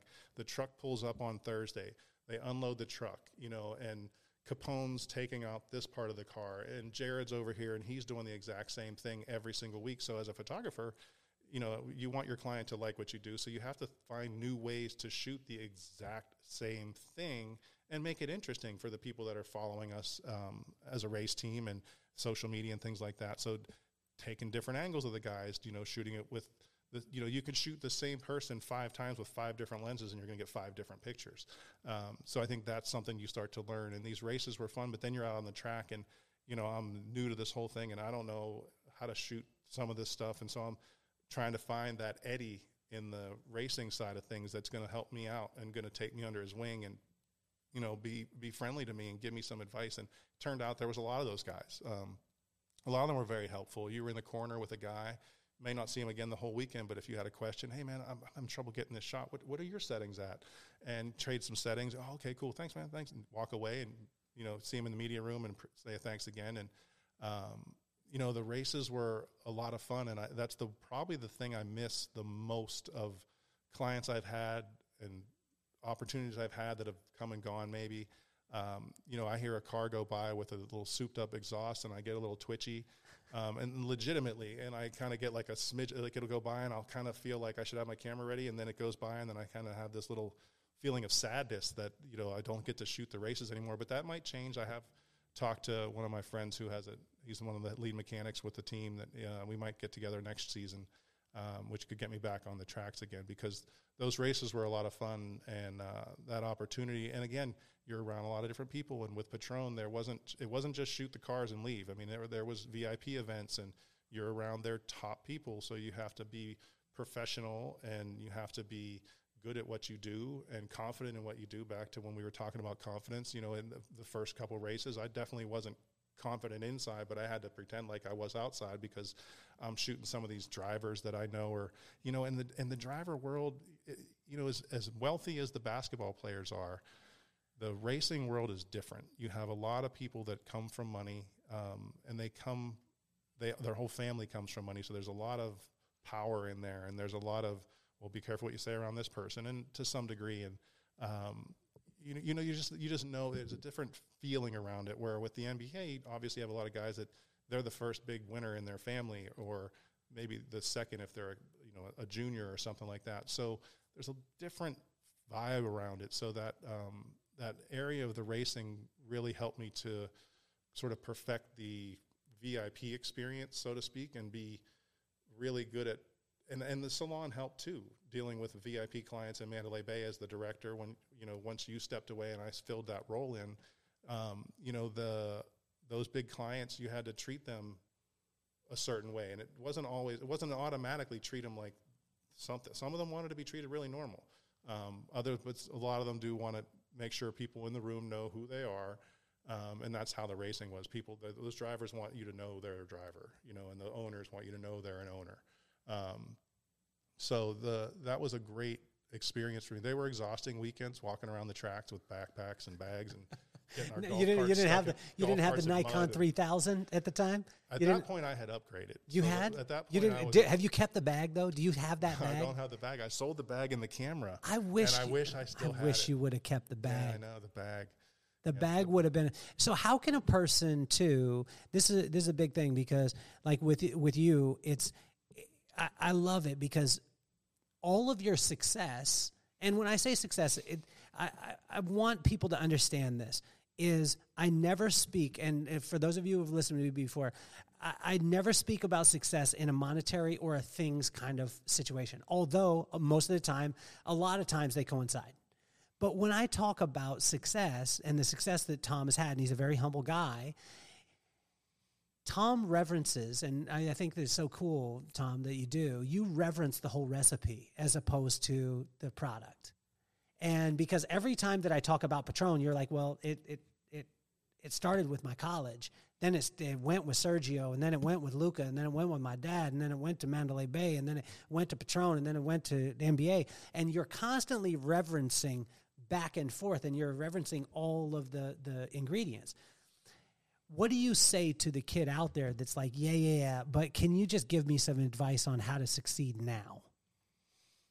be flexible. I think, um, you know, I think the thing is, is that, you know, the we were talking about the experience in a salon and how the mentality has shifted.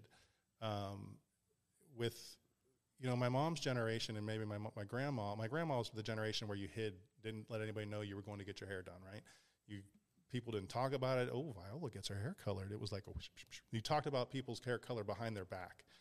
And then my mom's generation, you know, our moms, they went to the salon because it was the place.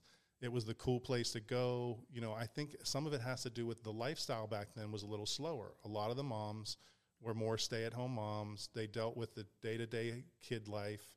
Um, and the, obviously, that's an amazing job and it's a super important job. And the, all I'm saying is that I think for them, they saw the salon as a cool break in the in their routine and it was a faster pace. They could go in there and oh, I go in to go see this one guy, but there's this crazy blonde dreadlock dude with a beard who's always talking about all these crazy things. He wears 17 watches and his, there's you know there's watches on his shoe tongues everywhere. Um, maybe he just doesn't know how to keep time, but he's really fun. And then there's this one guy, he's hilarious, and and the salon was a cool place to go to. And now this model has shifted. You know, I work with that My Salon Suites, and I'm seeing, and I was talking to all these people about how do your clients like this experience, and they, and I would ask the clients, and the clients love it. They love the calmness. They love the slowdown, and I think it's because our world has shifted and it's gotten faster. People like the opposite to be their experience, so now they're enjoying that opportunity to go into a salon, and instead of it being chaos around them, and my stylist has three clients at the same time and four assistants, and there's there's a bunch of shit going on over here, and there's this client's upset over there. It's just me and my client. I can detox. I can relax, um, and that's changed very quickly. You know, I think COVID helped shift that mentality a lot. Um, I think it was headed that direction anyway. Kids are more in the I can do it. Um, you know, but I think you have to, as far as that question goes, with with a young person that wants to get into anything, I think get into it as fast as humanly possible. You don't have to go the old slow ways because there's opportunities to not get beef up your knowledge with YouTube. And if you said to somebody when you're talking to an employer, "Well, I've spent, you know, 400 hours on YouTube researching this specific skill set," they're no longer going to laugh at that. You know, maybe five, ten years ago, they might have been like, um, great, you're educated from YouTube, big deal. It's like saying you, you got your degree from Wikipedia. Um, but I think with nowadays, that's a, a viable source of information. And I've taught myself a lot of these skills that I have now via YouTube, especially this last year with the marketing thing. You know, I'm sorry, Driveway, but YouTube's been helping me out a lot.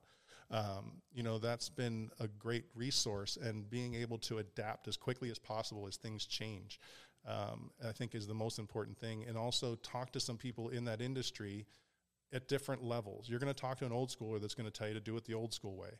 Then you're going to talk to somebody that's maybe in the middle that's going to recommend a little bit of both. And then you're going to talk to somebody that's super successful that's the exact same age and you that goes, you don't need to do any of that. Just, you know, start doing it. But, you know, in some fields, especially like in the hair industry, I, I would I'd be very cautious to recommend to somebody to go straight into an individual situation.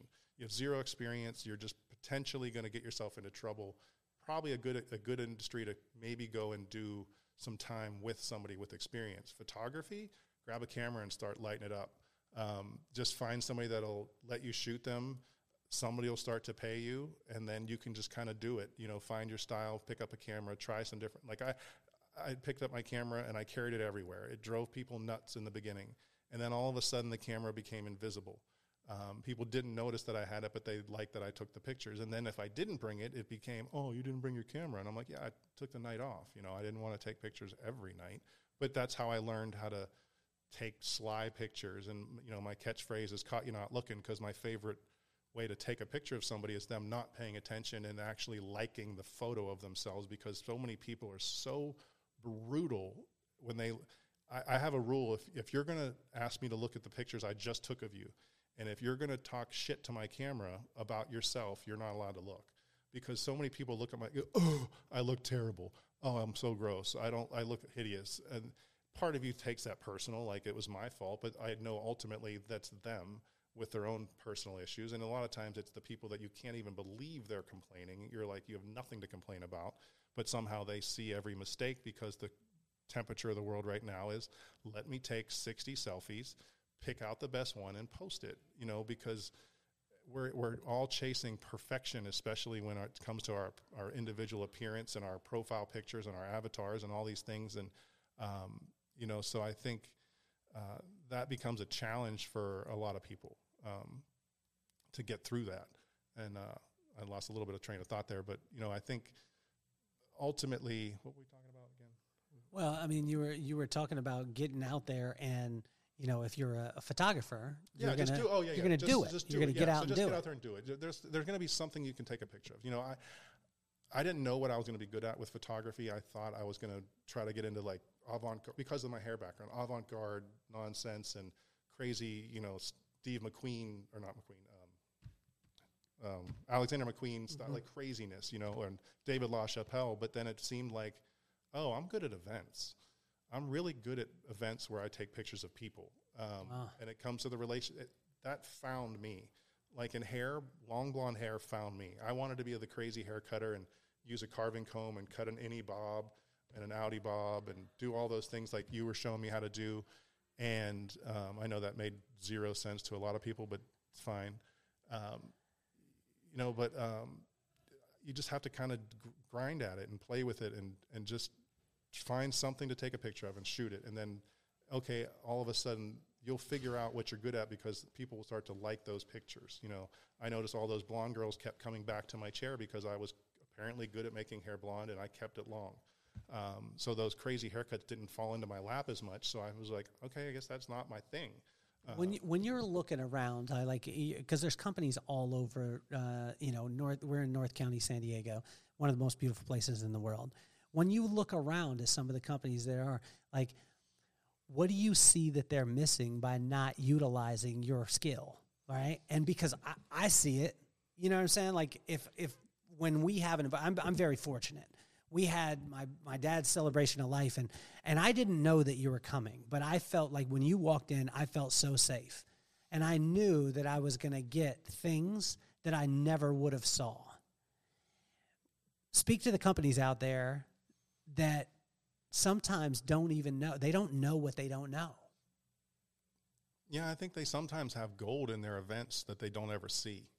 Um, things that happen, you know, expressions on people's faces that will tell them exactly how much people appreciated that event that they were attending. That maybe the the big bosses, they're not always in the room.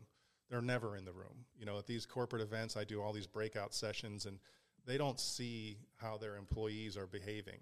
Um, now, I've seen all types of behavior. I remember walking around a room, and you know, it was sort of in the Candy Crush days, and I'd walk around the room, and there'd be a hundred people taking a class that, from what I could hear, wasn't super exciting, but it had to be done. It was a training session. It was something like that, and half the people are on their phones, checking their emails, doing different things, playing Candy Crush, like checking their Facebook and not paying attention. But then I've seen other ones where people are 100% engaged.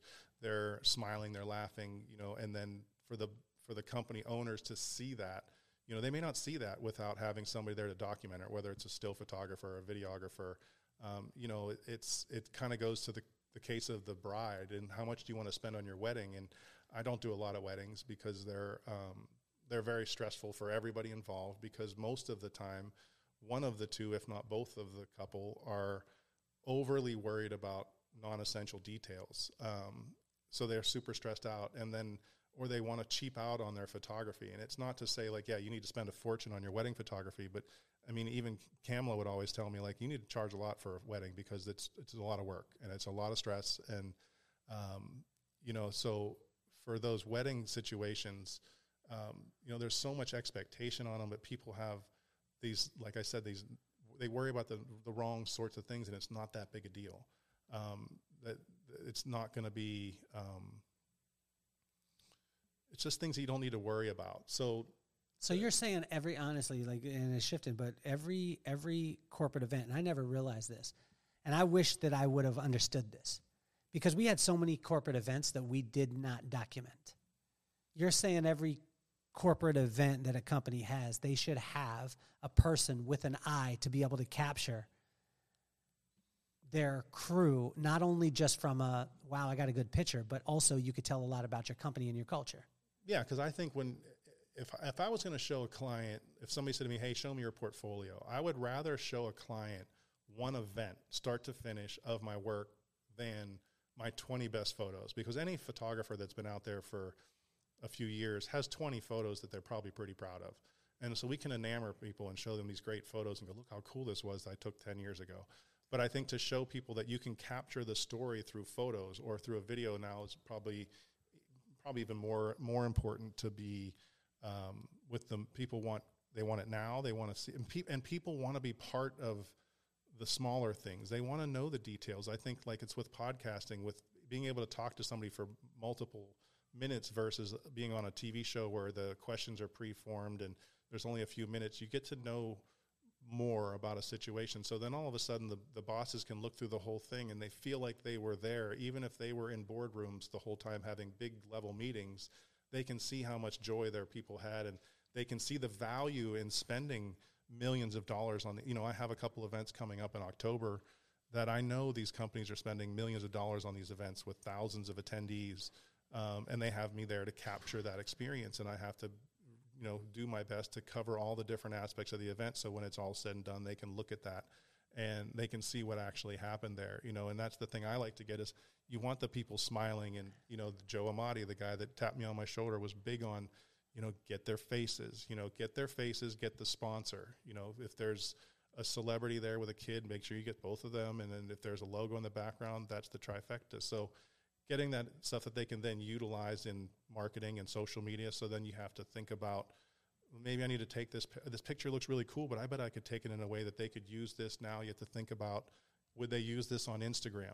Should I think about it in a square format the way I lay out my picture now, or are they going to use this in marketing and want a whole bunch of space off to the side to put a logo over here? So maybe I should lay my picture out a little bit differently. So you shoot these events and you can create amazing content for businesses that they can't get with just a cell phone. You can get amazing things with a cell phone, and I think the the very natural videos that are walking through the office and here's our team on the phone gives it a very real feel. Um, and I think those are very very good and something that we're at, you know, with Driveway, I think we're trying to really push towards getting more content like that that's not just clean, crisp, classic advertising, but more stuff that lets people into us a little more. People want to be part of you. Um, they want to be part of your business, especially now. People are very proud to represent the businesses they support. You know, people now take Instagram pictures of themselves waiting in line at the coffee carts because that's the hip thing to do. Somebody made waiting in line cool. How I don't know, um, but it, it's one of those things where you know. So then you have to just help these businesses understand that there still is value in having professional photography there. We do. I'm going to an event where we're going to do headshots for the whole company. Um, so we're going to have four backdrop setups, four different photographers. We're going to shoot headshots for all their attendees because that's quick and easy. And they'll have some consistency with it. Now, a lot of the event, can they get it with their phones? Yeah, they will. You know, a lot of times, you know, you take a picture. The second my flash is even cooling down, somebody's handing me a phone to take the exact same picture, which I know they're going to post. They're never going to see mine, but I hope that the owners do and the bosses do, and those people see the the the effort that I put into making their event look cool by taking artsy pictures of these things and trying to capture it in a way that's more interesting than just documenting it from a very sort of step by step process of their event, but more of a a movie style experience of their event with just different types of emotions conveyed through the imagery. Um, but that's where now I have to learn a little bit more of the video so I can get that same connection with people that I'm getting with still stuff, but with video and pulling that out of them because it's a different animal 100% with um, playing to people and getting them to be comfortable in a camera that they know is rolling. Um, that's a whole different thing. Well, I, I uh, everyone out there, out there listening or watching, has complete confidence in it if you've been through this journey with us through this podcast. Because when Tom started off with, and when he was talking about driveway auction, and he was talking about them, he's the marketing director, and he was like, I don't know what that is, but I'll figure it out. I don't know what photography is, but through the NBA and Patron and some of the top races in the world, I'll figure it out. And I think that that's the coolest thing, man. I mean, I, I think that it's so amazing that you have that ability and you give yourself, again, the permission and you have the confidence. And it's not a overabundance like a, a arrogance. It's just a side of saying that and that that humility let's go into this part of it because I think a lot of times I see people uh, succeed in their professional realm and they master what they do. And then I watch them in their personal life, and a lot of times their personal life suffers because they are so focused on their professional life.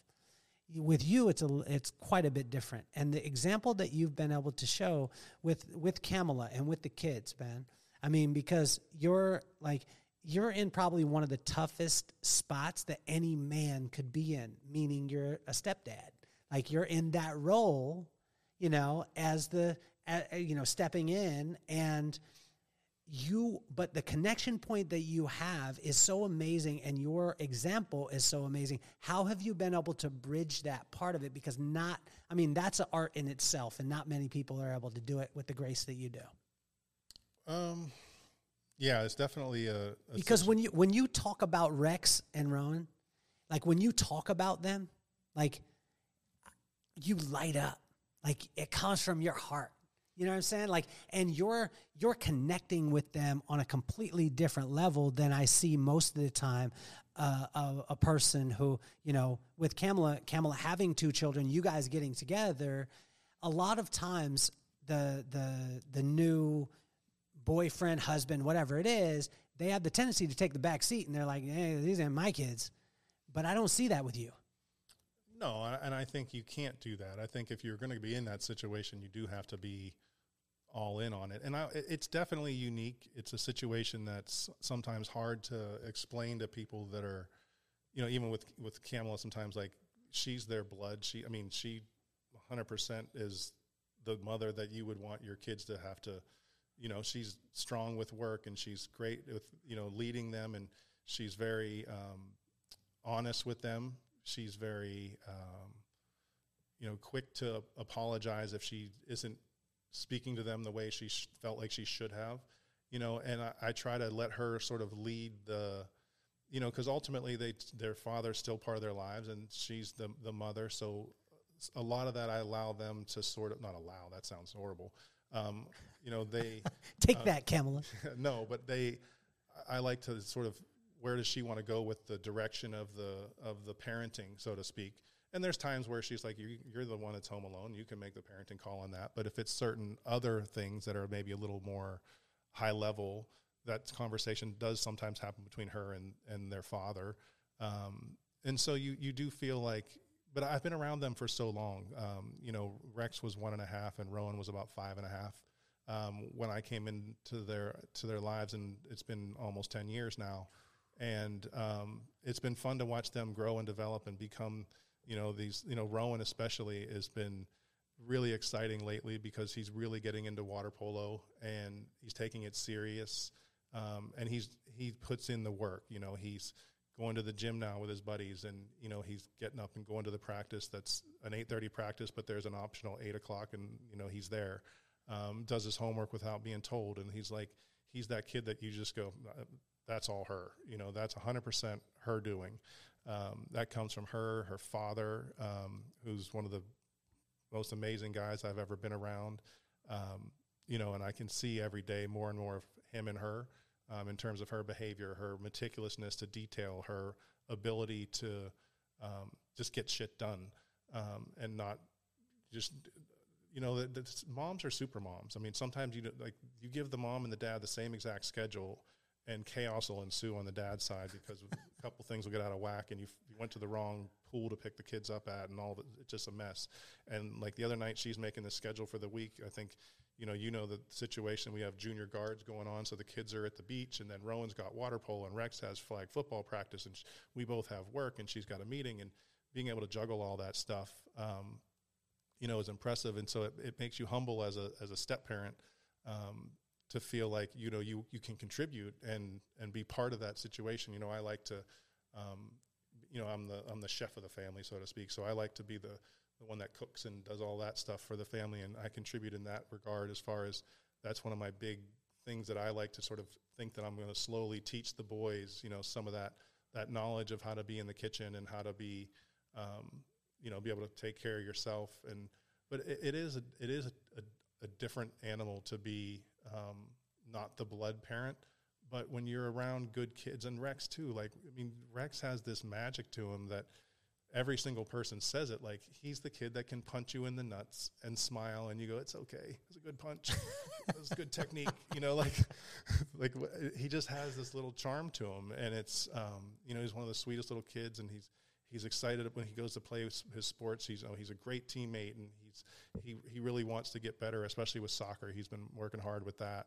And, um, you know, so you, you try to find the areas that you're, you're good at to sort of shed some light on the kids with and hopefully, you know, not end up with um, too much of the credit for their bad behaviors, which, you know, I, I get it. Like they do some stupid things, I'm sure I'll, I get the blame for it because I probably did influence that nonsense. But, you know, I, it's fun to sometimes misbehave a little bit as a as a kid and sort of do fun things. But um, you know, it's you just try your best to be as available as you can. You know, I you know I've always been a loyal person, so like Kamala knows that I'm there for her for what, whatever she needs. Like whether it's running around with the boys or whatever, if I can do it, I will.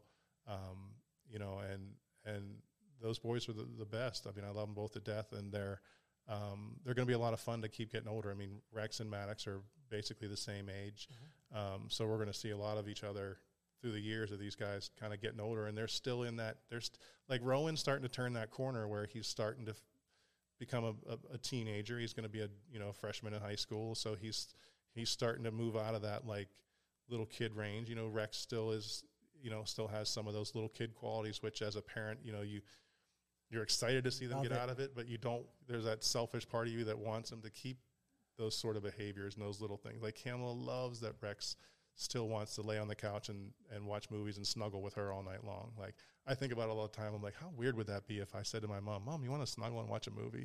At 46, it would. Now I'm sure my mom would probably think it was the oh, greatest. Miss O'Connor would, would, be, like, in. Oh my god! That'd hey, Mr. O'Connor would be like, "Get out of my but, way." But like she she's dreading the day that Rex retires that that thing. Yeah. You know, because Rowan has long since retired. That I mean, he still sits with her sometimes, but not like the way Rex does. Like Rex needs his at least a little 30 minutes before bedtime with mom, you know. And, yeah. and I see that magic that she has with them that I know I'll never have ever you'll never get to that level and that's fine i get it like i'm i'm always going to be second place to her which is fine i deserve it because she's too incredible of a parent to to not be fine with you know being the number two driver on the team you know so talk to us too about uh, we we both are in situations like this where we have very very strong women um, we have very, very amazing, strong women in our lives. And can you talk to the guys out there that, you know, maybe are in that relationship or, you know, how, how do you navigate that? Because that can sometimes be challenging for a guy and especially like, uh, you know, um, trying to be a man, like what we grew up as, like you be a man, you suck it up, you do whatever. And then we have these strong women who honestly, like, you know it and I know it. Kamala could make it on her own. Brooklyn couldn't make it on her own. They allow us to be in their space. Um, I, I believe at some points they, they need us, right? They need, you know, there's parts of us that, that, but for the most part, they could do it on their own. Um, how do you navigate that and how do you, you know, like, because I, I think it's an ego thing too, right? Because a lot of times we'll think like, you know, I've got to make myself seem like I'm needed. And honestly, like having a strong woman in your life is probably one of the greatest things in the world. But sometimes it can be challenging because you you you know you, you want to feel needed as a man. Yeah, I think when it comes to a lot of it, you just need to be proud and supportive. And you know, I mean, she's she's um, she's been working with the same um, guy Mark for years. Uh, you know Mark Roberts, of course. On, yeah, yeah, You've been on podcast yeah. with Mark, and um, you know, she basically said, I'm going to hitch my wagon to Mark because I believe in the way he does business. And I've watched them grow as a company and change companies a couple times and, and succeed. And, and as a, just from a, um, like a fan point of view, I mean, it's been amazing to see what they've achieved. I mean, I mean, COVID obviously was a very successful period of time for the, those people that were in the mortgage industry and they had a great success. So, you know, that really made it extra hard on me as to see her succeed in such a high level um, and feel like I wasn't necessarily able to contribute. And some of it was just not me getting out there and putting my foot down. Some of it was just the opportunities weren't really there at the moment. Um, but you know, you just have to be really proud of somebody. You know, you have to take away the male female side of things and go, if you looked at this on paper, would you be proud of this person? Um, it doesn't matter that you know now we're in the relationship where, like you said, it's a traditionally it's you know it, it might be tough to be um, the guy in a relationship that's maybe not the bigger success story. Um, you know, I think that's part of the thing with us is that right now she's the bigger success story by far. Um, yeah, I've had some awesome opportunities. I've done some great things with photography and with hairdressing and those types of things. But as far as what most people would view as successful, um, and without diving, I think people know what, what sort of what we're saying here is, you know, she's had a lot of success over the last few years. We were able to, you know, get a home. Um, that is mostly due to the fact that she's blossomed in this role that she's in and become such a part of this company that it's made me realize that with like with driveway um, you know when mike brought me on i realized mike's my mark you know mike is somebody that regardless I, I can see myself working with um, to try to help him build these businesses um, that he has and be a part of it. And I, and I, I like being part of something that could potentially become bigger. Um, one of the things that I loved about Robert Cromeans Salon when we got involved was it was big, but it wasn't biggest uh, it was going to get, and it was still growing. And we were, I was part of that culture growing, and I could feel like, yeah, I helped make it become bigger. Um, you know, so with the with with her you know i want to be able to make myself you know she's taken you know our family business so to speak you know me and her and the boys um, and she's really made our business successful um, and she's put up with me as the sort of um, the newbie employee in this situation um, coming in from an outside perspective and become part of her the family and become part of the boys' lives. And I want to be able to contribute as much as I can, whether it's emotionally, financially, you know, intellectually, whatever it is. Um, you know, so I think the more, um, you know, especially with, like I said, with Driveway, the more, for me, that was the thing I said that gave me confidence. It really helped me to restore my place in life and feel like I was contributing to something. Um, and although it's not my company. I didn't come up with the idea. I own it like it is. I want people to know that I work for a company that's a good company. It's not a scam. There's lots of bad opportunities out there with the automotive industry, and it's it's nice to be proud of who you work for. And um, you know, so hopefully I can grow within this company and get to the point where um, you know her and I are going to be a lot closer in terms of that success stories of both of us. And you know, hopefully in five or ten years, we look back and it's it's just a section of our lives where you know I wasn't succeeding as much as I you know I was trending upwards as a hairdresser. I was trending upwards as a photographer, and then things sort of slowed down. And you know, so then I kind of hit a lull, and she really trended upwards. Um, so it's be supportive of that spouse, be you know available and understanding if they have to work late. You know, it never bothers me if she says, "Hey, I have to work a little later. Is that okay?" I mean, hundred percent. I mean, I get it. Like it's sometimes that's the sacrifice you make to succeed. Is sometimes you have, and so well, you know, I start dinner a little later, you know, or whatever it is. It's it's not a big deal. Um, so it's I think important to be committed to your partner in that sense of um, believing that they are. You, you need to be their number one fan, you know, and I, I want her to be my number one fan, and that's where I think with Driveway I can hopefully get her um, to see that I can take a third sort of risk in life and um, make it into something that's pretty cool and pretty awesome, and um, become a bigger thing and a bigger story, and we can come back and talk about it in a you know a few years, and we go remember when Driveway was brand new and we just had a you know we were sort of still small. We're in every we're in every city now, and da da da da da, and you know we just got our second. You know, there's all these sorts of things you hope happen. Um, and you know it, it does come from um, like you said being around successful people. So having somebody that's that successful under the same roof um, is inspiring to make sure that you um, kind of keep up with them you know or you're going to get left in the dust.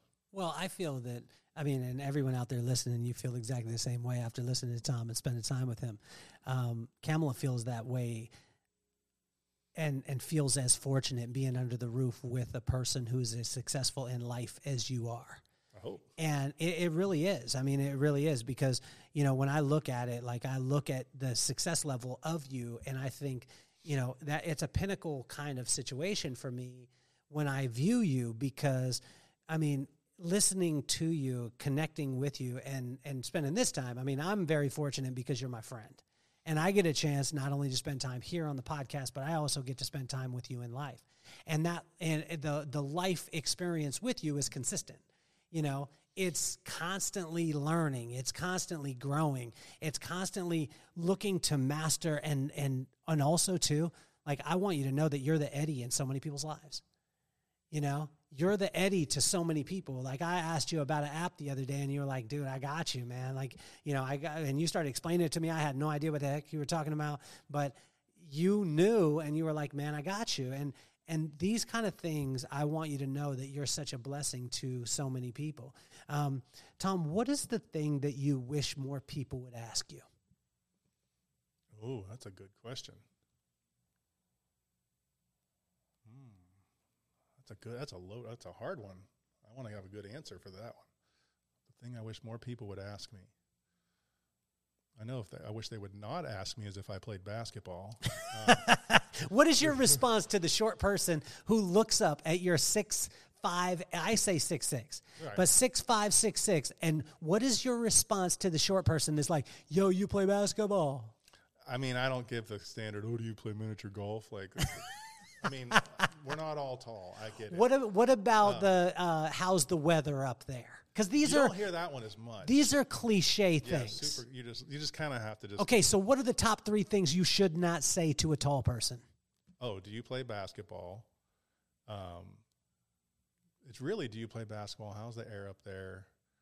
Um, because that's the shirt I want. No, I didn't play basketball. You know, and I think that you could have one or the other because I do every time I meet anybody over six foot six, I'm like, do you get the question all the time? And they're like, all the time. I just explain to people, look, I'm not that tall. I said, I am at the tall end of the normal sort of size people. And then you get into, because of my time with the NBA, you see what really tall people are all about. And you realize real quickly how you, I just blend into the crowd. I am not. Did you feel small when oh, you were there? For sure. I remember walking onto the concourse, standing there with my camera, and I'm just there was like a timeout or something, and I'm kind of that Eddie situation where we're just walking around during the game, and I look down to my right, and I and I wear a size 15 shoe, and I look down and I see a foot that is a solid six inches longer than mine, Gators, blue, powder blue suit. So I start at the Gator, and I look to my right, and I slowly pan up, and it's Dikembe Mutombo. Good lord. And he just looks at me and he goes, "Hi," like real quick, "Hi," and just rolls down to his seat. But I just remember being like, "Geez, Louise!" And that same weekend, I, I saw Yao Ming, um, you know, and Barkley and some of these guys, and you just see how big they really are. And and of course, if anybody out there has ever met Shaq, I mean, he's just an individual that is just it's hard to describe. There's certain things you just have to see with your own two eyes to understand the scale and the the awesomeness of certain things. And he's, he's definitely one of those people that I remember giving him a fist bump. yeah. And it was It- oh my yeah, gosh. he's just but he's the nicest guy in the world. he was he's incredibly he's so like friendly and he's he's when you go back to the kids and all that he's he's great with the kids i've never seen him grumpy and i know he's been in those situations where he should be because he's being shoved around and but he's he knows he's always on and he knows it's the, like the michael jordan theory of he knows this might be the only time somebody gets to meet him and i think he doesn't want to leave a bad taste in their mouths um, you know so i know we didn't really answer that question about Well, go back to it. Let's go back to it. What do you What do you wish like? Because a lot of times there's like, and I feel I feel this with a lot of people. They have a loaded gun, right? They have this loaded gun, and they're ready. They're like the sniper in this area. If only the person would ask, then they would be able to deliver. Pow! Like be able to do it. And a lot of times, and I notice this. I notice this with people all the time. Is I love asking questions of people because people light up.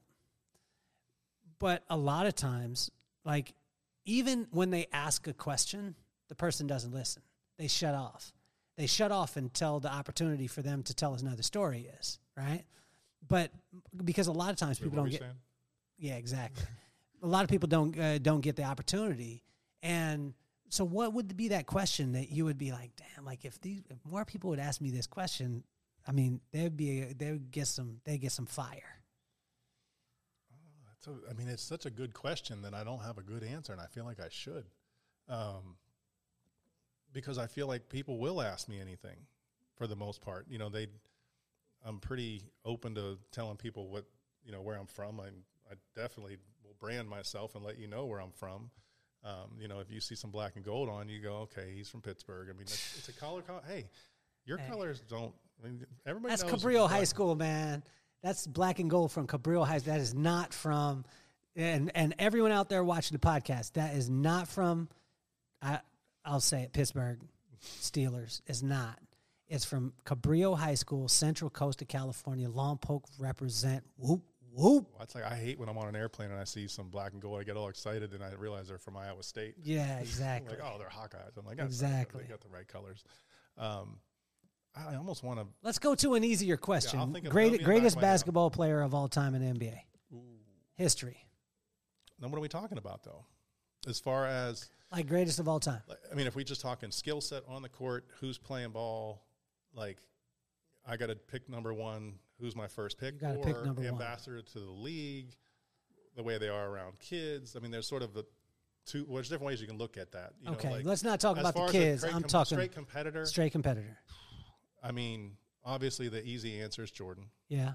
Um, I think that Kobe was the closest thing I remember to ever seeing anybody play with that same scary, fierce, like put you on your heels kind of terror. I mean, Yeah. LeBron is is is a spectacle to watch. I mean, it's been a privilege to be around him um, and all these other guys that I've seen. You know, you got Steph Curry and those guys, but th- there's just something about the. I mean, I would probably have to go down to Jordan and. I mean, it's really hard to argue against the. It's the Jordan one's hard. I, we grew up watching them. We saw it with our own two eyes. It's not a stat. Like I can't speak on Bill Russell. Rest in peace. Um, you know, That's a hard one because seeing Bill Russell and, and Bill Russell having 11 championships. Um, did he go? He did he go 10 in a row? something like that. Something like Yeah, that. something And he, like they said every closeout game that he had, he won. Yeah, it was nuts. Like, Every single one, and- whether it be in high school, college, and in pros. Yeah, and it's it's it's always hard. The, the hardest argument I think is to compare Generations. generations because you know, like coming from Pittsburgh, we have been blessed to an unfair way of having Mario Lemieux and then Sidney Crosby for a Pittsburgh Penguins back to back, and to see that sort of greatness, um, you know, I think um, the the athleticism of these guys, it's it's one of those things where you know. It's hard to compare because if you say who was better, Gretzky or Crosby, right?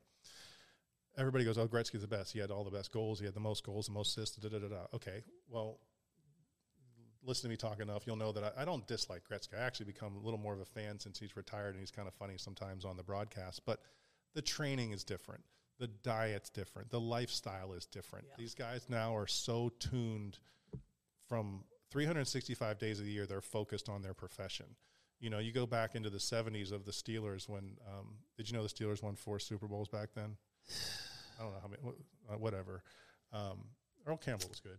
But, anyways, um, but those guys had other jobs in the off season. They didn't necessarily train all the time. Smoking cigarettes after the game or during Yeah, the game exactly. or before the Yeah, game, I having a beer. I mean, doing blow during the games. I mean, there was Hollywood Henderson spoke at my college and talked about having a, a va- vas- or Visine sprayer doing cocaine during the football games. I mean, it was just a different time.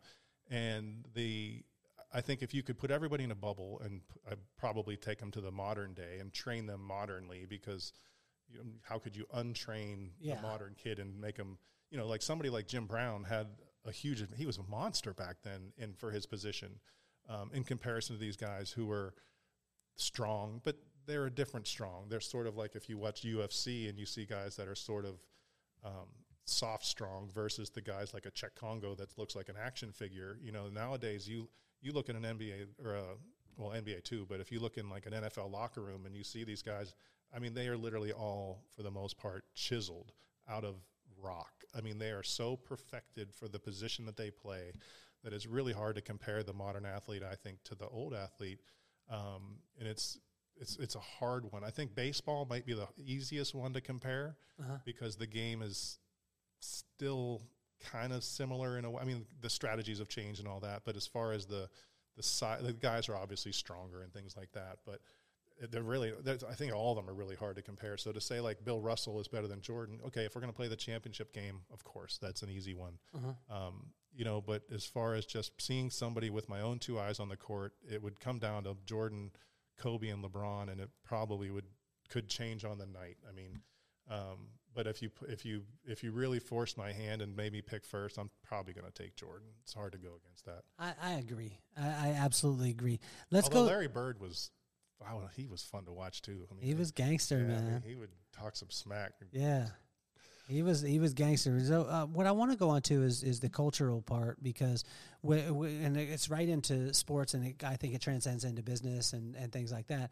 But I and I this is the only time that I'll speak well about the uh, the Pittsburgh Steelers uh, on this podcast or even mention them. Um, but people say the the the term success leaves clues and you look at the success of the Steelers and I look at one glaringly obvious thing that other organizations haven't caught on to. And it's to me it's so like it, it's so obvious and if other people would take take note they would they would realize it which is the tenure of the coaches. If you look at you got Chuck Noll, you got Bill Cowher, you got uh, who's your coach now? Tomlin, Tomlin, Mike Tomlin. you're done. I'm sa- I'm saying we got three, and how many years does that span? Uh, they're, they're in like the 78th year or something like that. Something like that with three coaches. Okay. And you look at these organizations that bring a person in, they don't win in two years, and then they just discard them. And then they think that they're going to bring in a new person, and then they're going to discard them. And then they're going to do this, and they're going to discard them. When they take the time to, number one, vet the person before they ever bring them in, and then develop a culture that that culture will develop the type of, of, of place and the type of champion or a championship pedigree, whether it be in a company or can you speak to this a little bit, Tom? Because it's the again the only compliment that I'll give you on them. I don't like them. I'm just joking, but I, I, I the organization itself. I wish more teams, not only teams, but also companies would, as opposed to trying to go out and get all these hired guns, that they would just develop a culture over time and think, like, what do I want in 10 years? And then vet the person even harder before you bring them in, and then allow them to develop the culture as opposed to just having a, a carousel. Yeah, I, I think you're right because I think there's, I think, and I think it gets put into you as a person that comes from Pittsburgh that you end up with that same sort of loyalty um, to the front of the name, the front of the jersey versus the back, so to speak. And I think with the Steelers having only three coaches, it also sends a message, I think, to the players. And I'm not a player, so I can't speak on their behalf. And I know that the league is changing, but at least you know they're not, they don't have a quick twitch muscle to just like knee jerk reaction and you're gone. Um, there are situations where, and it's usually like a bad situation where they tend to um, cut ties with certain people. And I sure people will be like, oh, they didn't cut ties with Big Ben, and it's like, I get it. I don't need to hear that story again. Um, you know that he's that's been dealt with, but for the most part, they they want you. They want to draft you, and they like to think if they make a great decision on picking you, that you're theirs for life. That they they really hope when they draft, and uh, this is all assumptive, I guess, but I'm assuming that they they want you to stay with them for their career you know, and that was kind of how I felt when I when I started at Robert Cromeans Salon. Was okay, I signed up. I'm here for life. Like this is my plan. This is where I'm going to be. Um, I don't see my. I'm loyal to these guys to the core. Like if other people talked smack about Robert Cromeans and Paul Mitchell, like I was quick to defend them. Or if you know we were in a meeting at certain places and they would refer to Paul Mitchell as um, Mitchell, you know, I was like, it's Paul Mitchell. You know, because I was like, that's my family. You say my name right. You say their name right. Um, you know so uh, it, i don't know i think um, help me out here um, well, it goes. I mean, we're talking about culture, and and like I think that a lot of times people want a quick fix in things. No, they want they want to bring a person in, and I, what I find is, and I see this with companies. You know, I see this with companies that I work with. I see this with you know with whether it be sports teams, organizations, things like that. And I look at the people. I look at the the the teams in the NFL. Let's just call the NFL out. I look at the teams that have the most challenges and that don't have a winning culture, and they have a carousel of everything. everything. it's everything. It's across the board. It's that they jump ship on the quarterback. They jump ship on the defensive coordinator. They jump ship on this per- and i understand that you're going to lose coordinators because they're going to get opportunities to fill in the bigger roles. Um, you know but i think um, having a consistent culture is one of the things that i've been able to be proud about the steelers when you know people talk smack all the time obviously but then there there's always this other but I kind of like this aspect of the team. You know, I mean, don't or- get me wrong. I don't like any aspect of your team. None of it. None. I, I don't like any You know what I hear people say a lot after meeting me? As much as I hate the Steelers, I kind of like you. You know, and I was like, I, Uh, I think I, appreciate that. I, like, I feel that sentiment. I completely or I hate the it. Steelers just a little bit less. Just a little, Little bit, bit less, man. But But, yeah, it's and it's tough. I love the fact, you know, and and I have a, obviously a lot of friends back home, and I have a, a group chat that you know the opinions of Mike Tomlin are very um, interesting to say the least, as far as get him out of here. You know that I've just always kind of felt like I just don't think about it. It's like the price of gas; it goes up, it goes down. It- It is what it is. Like with the with the with the coaches, I know that they're going to give somebody a chance, and I'm just going to be like, I'm on board with Mike Tomlin until they decide I'm not qualified to make that decision. I can judge him based on his record, but guess what? His record's pretty pretty damn good. So I like him. I'm fine with him being the coach. Um, there's not a lot of other coaches available that I would pick over him. There's other coaches that I really enjoy. You know, I get there's a one of my favorite people to chop it up with at the old grocery store is uh, a Baltimore Ravens fan, and him and I both kind of grumble about each other's teams, but then at the same time, we're both like, well, I like your coach. And I'm like, yeah, I like your coach too. well, and it's amazing because I like you, your coach, as a matter of fact. I, I do too, and and to see the the cultural change with John, John uh, big shout out to John Robinson and Jamie Robinson, two two phenomenal people. Um, you know, when John was on the podcast, he was talking about it, and I said, "How'd you change?" Because I, I I really feel I'm I'm a I'm a irrational fan, and I always have been. You have to be to be a Houston Oilers fan and a Tennessee type. You got to be irrational, but. I've started to see more of a championship pedigree come out of our organization in the last couple years, and one of the, I mean, one of the biggest catalysts for it is John Robinson.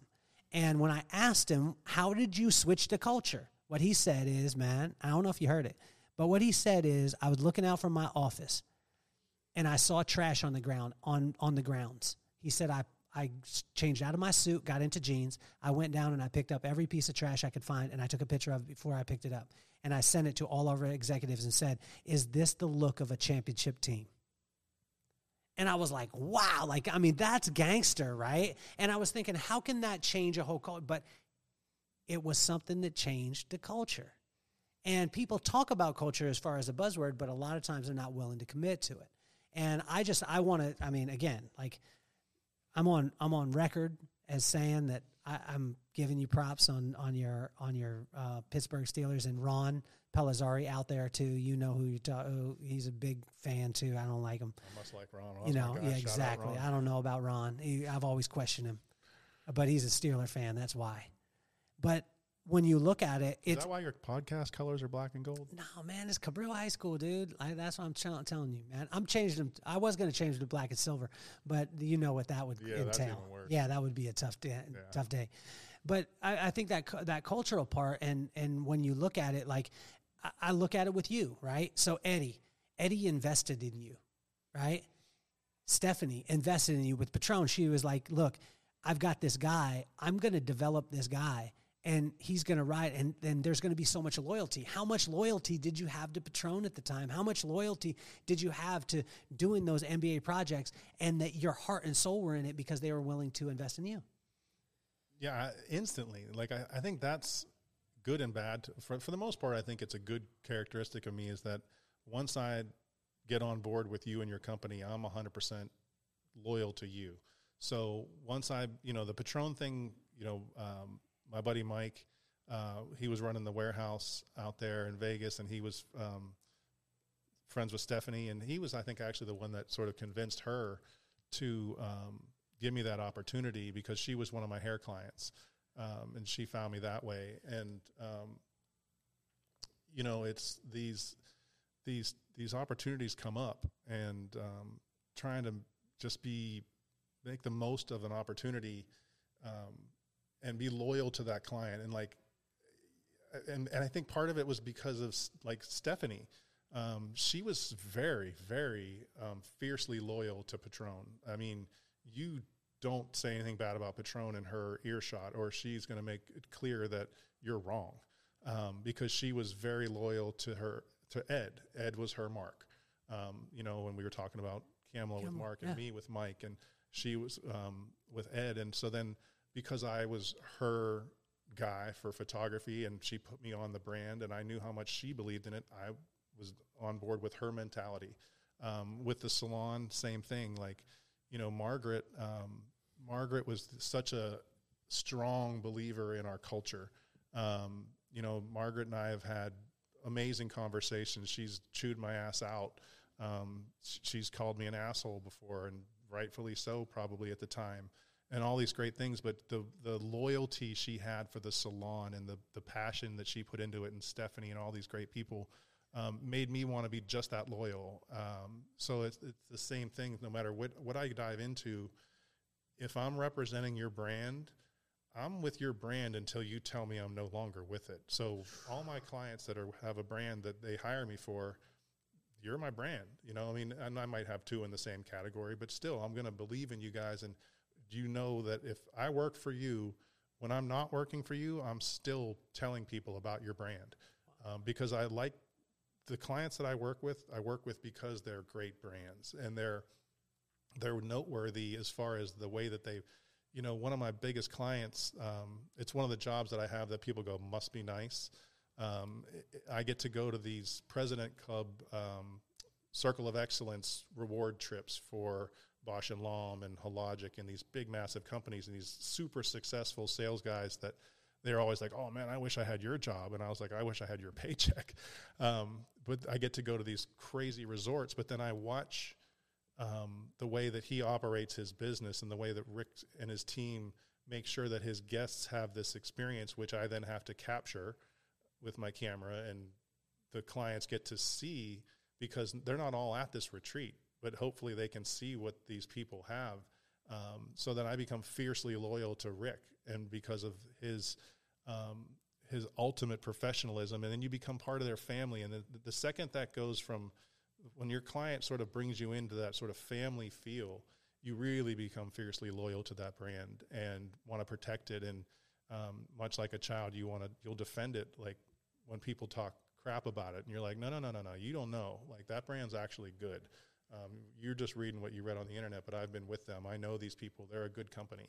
Um, you know, because uh, there's a lot of companies out there that just people don't know about because they're small or whatever, but they have great people in there and they have a great story that they could show the world. And you know, it doesn't need that you have to be a billion dollar company to get a great message out there to some people. Um, you might have a really small business, but has an amazing culture, and you should share that culture. You know, that's what's great about social media is you can you know, share your unique culture with, um, you know, one of the first ones that I remember hearing was pretty unique was um, Zappos. When I was in Las Vegas, Zappos had a giant warehouse out there and, or in a big office. And um, I, I was friends with the girl that was dating the, the gentleman that was the CEO at the time. And we were talking about the office and she was like, Oh, I was just there the other day. She's like, It's so cool.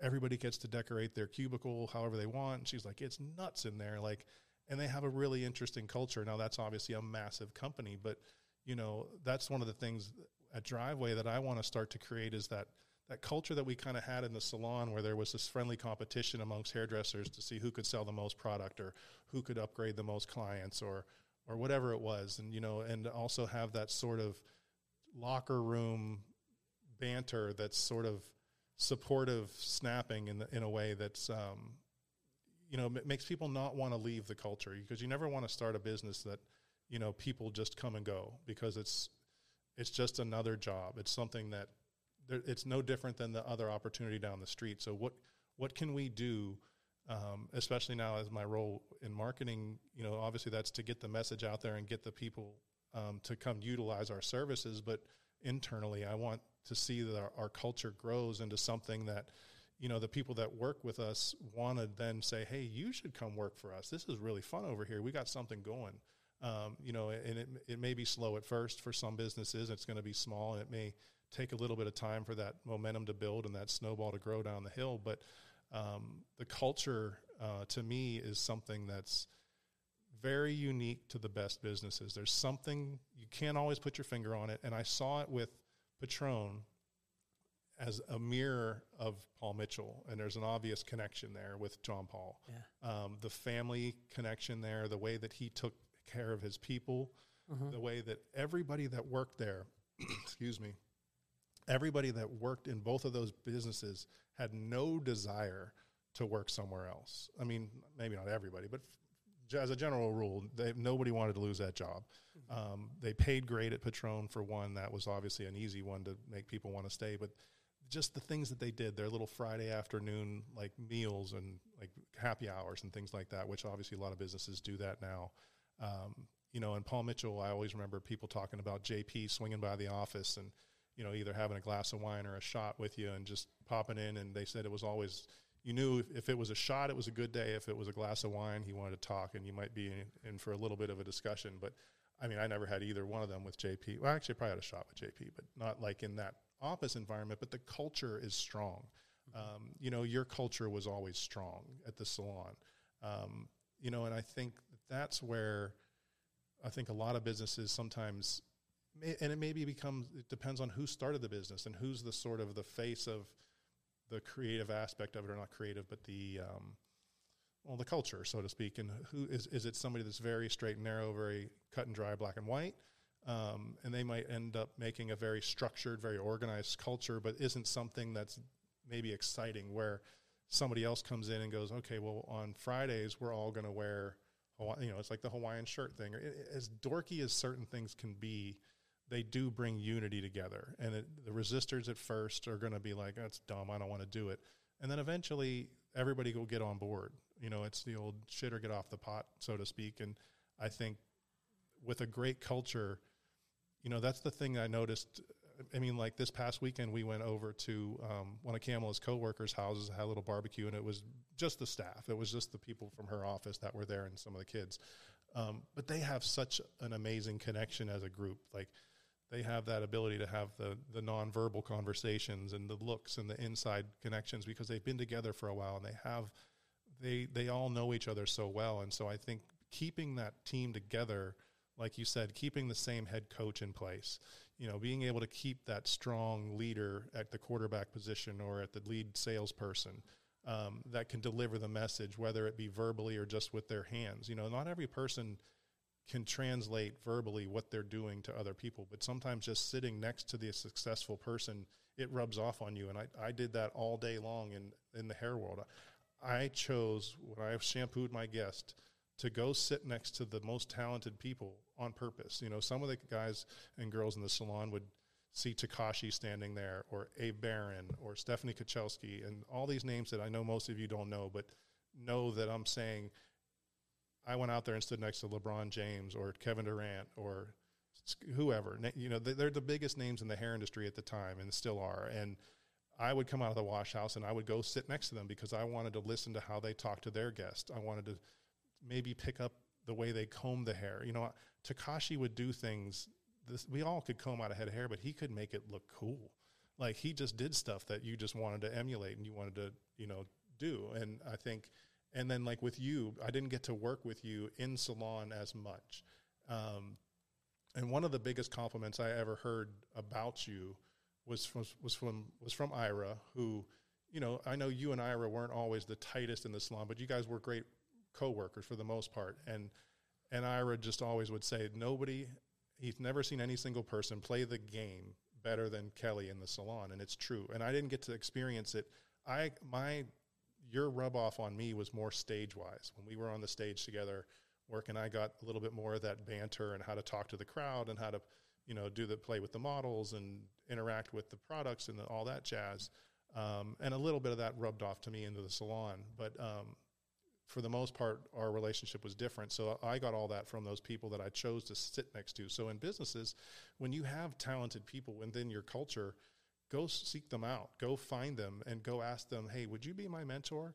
Most people that are good at something want to share it because they're proud of the fact that they're good at it. I give so many people my business card at events when they find out I'm a photographer or just wherever in the airport. I'm sitting on an airplane and the person next to me says, "Oh my my kid just got a camera or I just got a camera or you know whatever it is." And I'm like, "Here's my card." I'm like, "If you ever get in a pinch, I'm like, please don't hesitate. Shoot me a message." I said, "I will respond unless I can't." You know, and I mean, it's one of those things where I'm like, legit, like maybe a dozen people over the years have followed up and said, "Hey, I'm looking to buy a camera. Can you help me pick one out?" or trying to shoot this one thing and I'm having some trouble, you know. So within a culture, you want people to it goes back to when we would be on stage and you talked about our, our knowledge and our box of knowledge. And if that box of knowledge is full, the only way to make room for more knowledge is to give something away. So you have to give away your knowledge. So most of the time, people will help you. Now, obviously, sometimes in the sales industry, sometimes people aren't as quick to want to share their secrets because they're very protective of their clientele and their things like that. But you hope that in the culture, most great salespeople will realize that they're just making their company stronger by building up the smaller people into success because sometimes that's where we would fall flat in the salon in Las Vegas was trying to get the people that would take a walk-in majority clientele and convert those people into regulars because at the end of the day we knew we were going to get so many walk-ins per year. That number didn't really fluctuate a whole lot from the time I was there. It was a little bigger when you were there when Mandalay was a little hopping and a little more, but for the most part that number was pretty consistent. But what changed was the regular number. So if you could close your you know, you get a 20 walk-ins in a week and all of a sudden you turn two of those into regulars and then two the next week, all of a sudden you don't have room for walk-ins. Well, they're going to go into somebody else's chair. Your business is going to grow because we need more hairdressers. So same thing in the culture with the salespeople. You want to teach those younger salespeople to be super dangerous, just like you. And if you're that top salesperson, maybe you have envisions of becoming the sales manager. And by doing that, if you want to get that role, then you need to show that you can coach up that younger kid, get that younger salesperson up to snuff and get them up to speed, um, or whatever you know, whatever side of the you know the the team you're on in a business. But um, for me, the culture is huge. I think the the people you work with um, really have to be people. You don't have to want to hang out with them, but you shouldn't mind hanging out with them. I guess if you had to hang out with them on the weekend, you don't want to roll your eyes and go, "Oh God, I got to hang out with him again." But you know, the the people should be good people, and you want to have um, that culture be the thing that people do talk about within your business, not just that yeah they kick ass and they make a lot of money, but you know I looked them up on you know Hourglass or whatever those websites are. You can look up the you know how good your business is, and Uh-huh. people don't want to work there because the number usually when you see it, they'll say the culture is terrible. The Yeah. is terrible. It's usually payer culture is usually what I see when most people complain about a business is they just don't like the atmosphere, you know, and um, you know, and sometimes people just aren't they're they're working in a in a career that they they choose to, you know. I mean, I, and a lot of people are working because of the success they can have in that field. It may not be their favorite thing; they might want to be something different, but the opportunity is not there. Um, which is why we all have hobbies and things like that to be able to take our mind away from the, our day to day life and do something else. Um, you know, there's not as many people probably that there's more people wish they could be doing a job that they didn't feel like was a job. I mean, everybody says it.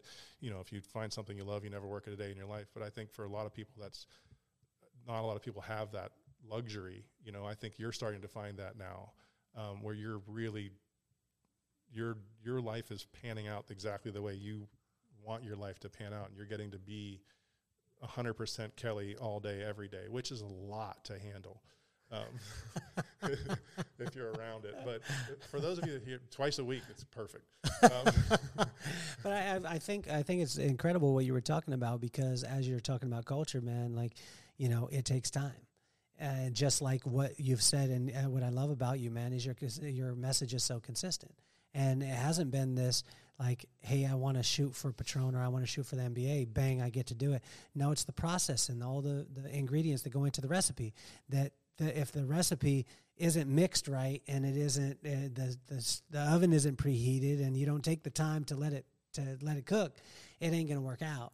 And to be excited about every single aspect of it, and what I'm hearing from you, if I'm if I'm not mistaken, is you know if you want to have a, a culture that lasts, it, it- you're going to have to take time. It's gonna it's gonna it's gonna take investment. You know when you were talking about Kamala and her friends from work, you know coming over, those people have spent time together you can't you and, and I, I say this all the time i think it's you have an art form of being able to be fast friends with people.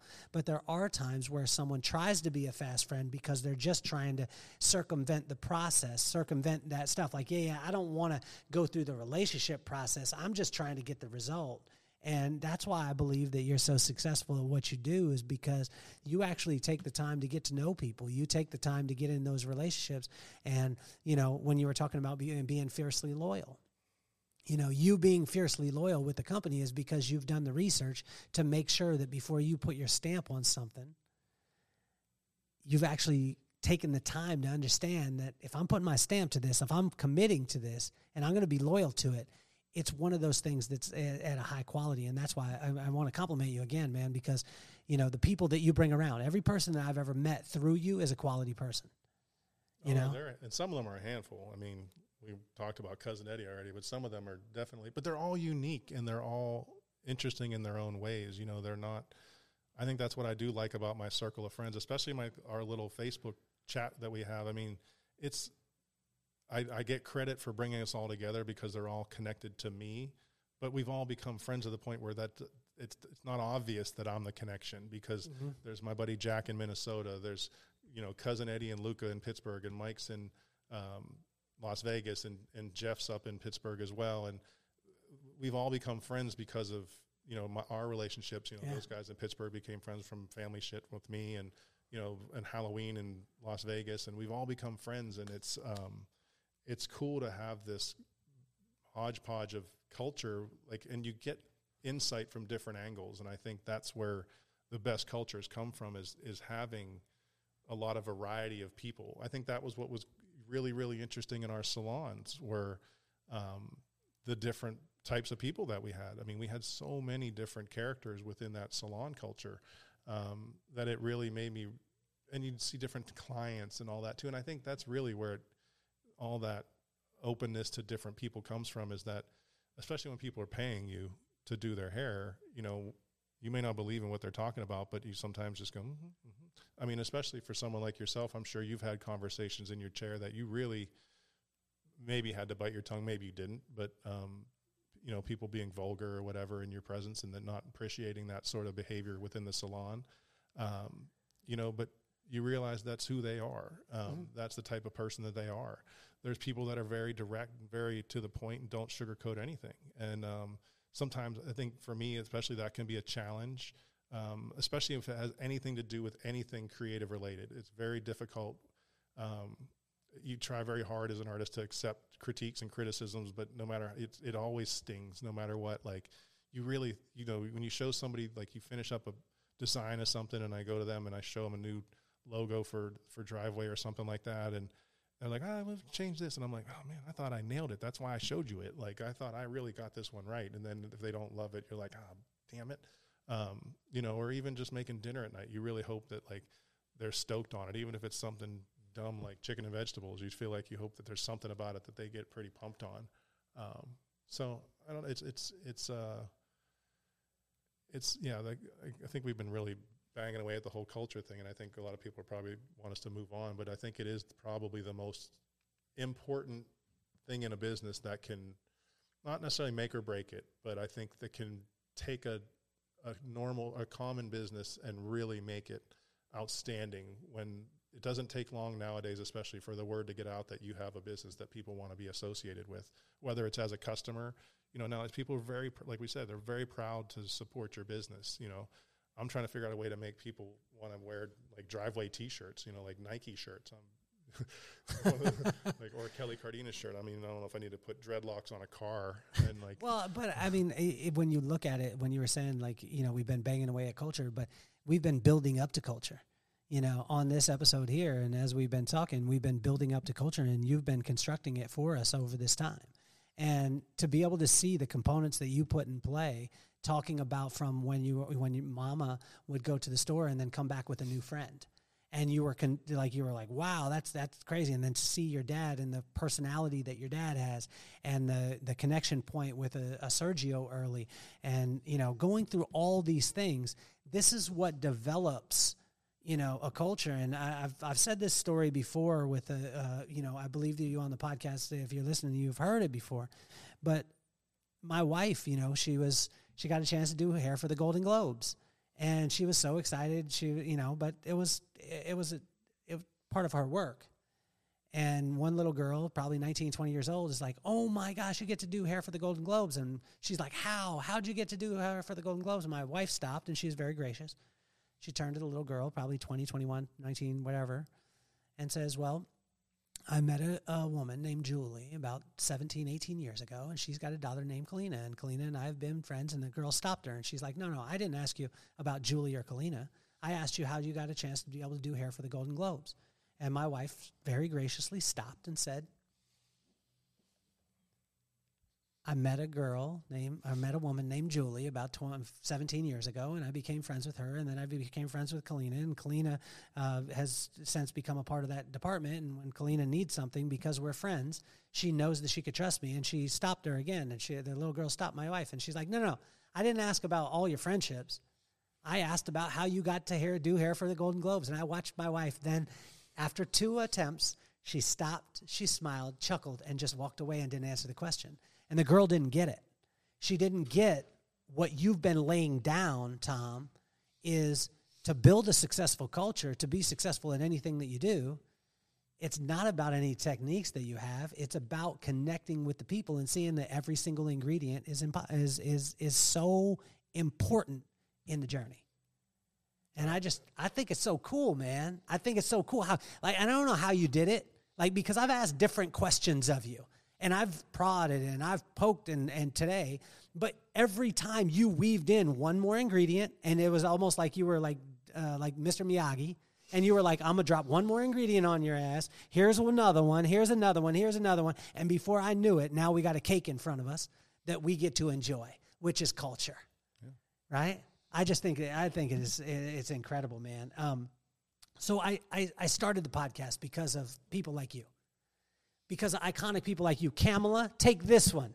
Listen to this episode that says, I don't know what you're going to talk about, Kamala. I'm going to give you our time because I want you on the podcast too. Because I want you, I want to hear the the the opposite side of Tom. Probably you're going to say that you wanted a, a, a good looking couch as opposed to a comfy one. I want a comfy one every day of the week. Every day, just need a comfy couch. Now it could be the cloud couch from uh, uh, Restoration Hardware. That's a comfy couch and it's good looking. We have the restoration hardware, big fat leather couch. Man, That's- I- it's so common. Dude, Dude, now you're just bragging. no, it's the same. It's like a, it's a million years old. You're She's just had it- bragging, she's had it- dude. she's had it forever. This is not a bragging podcast. This is a this is a this is a podcast about being humble. I'm just joking with you. So uh, I, I started the podcast because of people like you, because I wanted to take iconic people and I wanted to take my kid. I wanted to show my kids that anything in life is possible. And I love this today because you showed my kids and you let them hear what is possible in life if you focus on the, the thing that means the most, which is the people along the way, and that you keep contributing to them over and over again. But I made it for Maddox and McKenna because I wanted them to see that anything was possible. And not because Tom's a superhero, not because he's just got all this God given talent and then he just he just it just appeared that way. It's because you have a phenomenal attitude and work ethic to match that. So what uh, what uh, advice would you give to Maddox and McKenna? And if you could use both their names, it would be awesome, Tom. All right. So for Maddox and McKenna, I think for one, they're already they live in a culture. We talked about culture, and the the roof that they live under has an amazing culture. Um, you know, the things that um, you know, the challenges that you and I talked about with you know McKenna coming over the other day, and she didn't really want to stop by the house.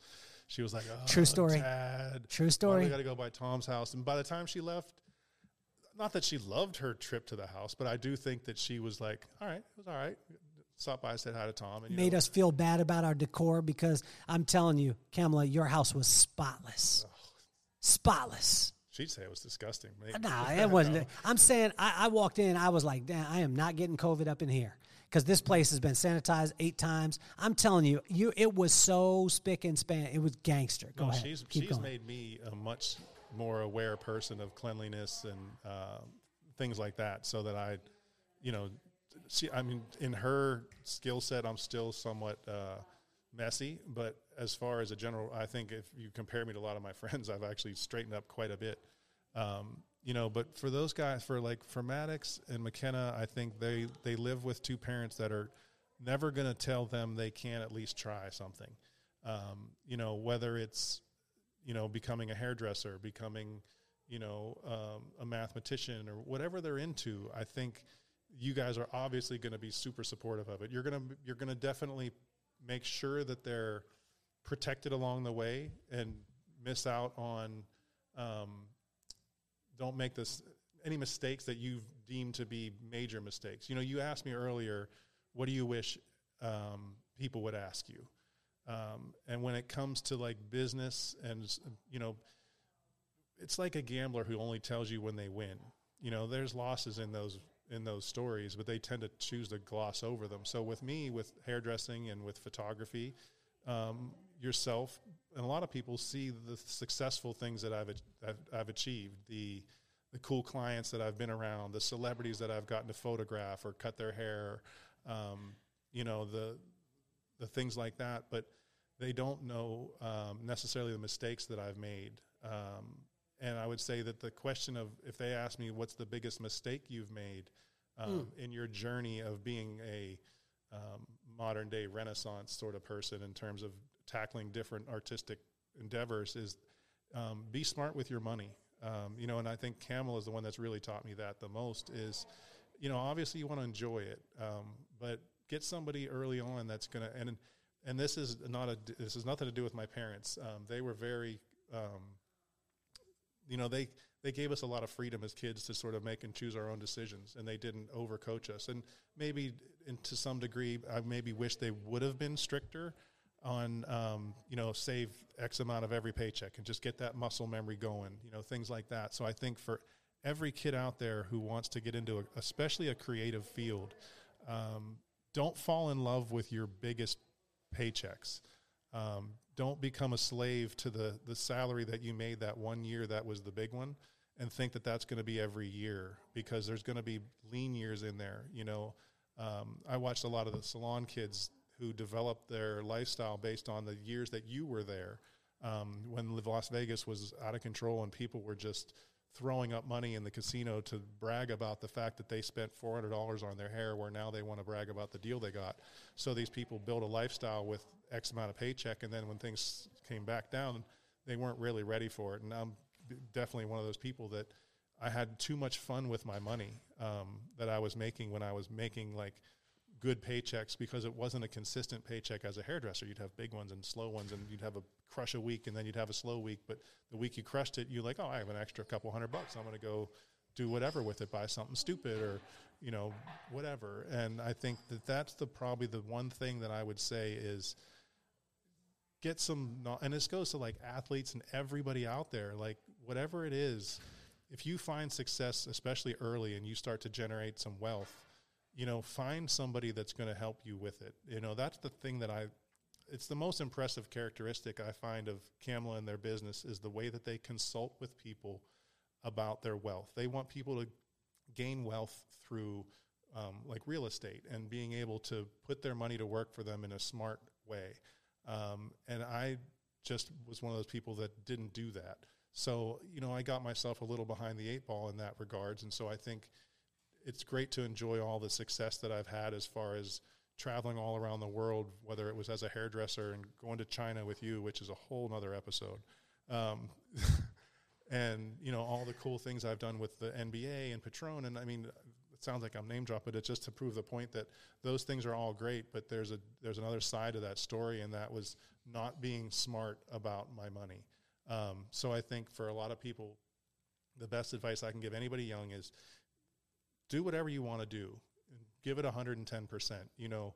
Put your put your mind to it and really you, especially when you're when you're young and you're in school you have a lot of time. You know some kids are obviously super busy with sports and things like that they don't but you, you kind of do. You don't have a full work job you don't have a family you don't have other things like so you have an opportunity in there to really consume information. And nowadays with youtube out there you know mr beast is somebody that i didn't think i would ever watch and the boy and Maddox probably watches Mr. Beast. McKenna might.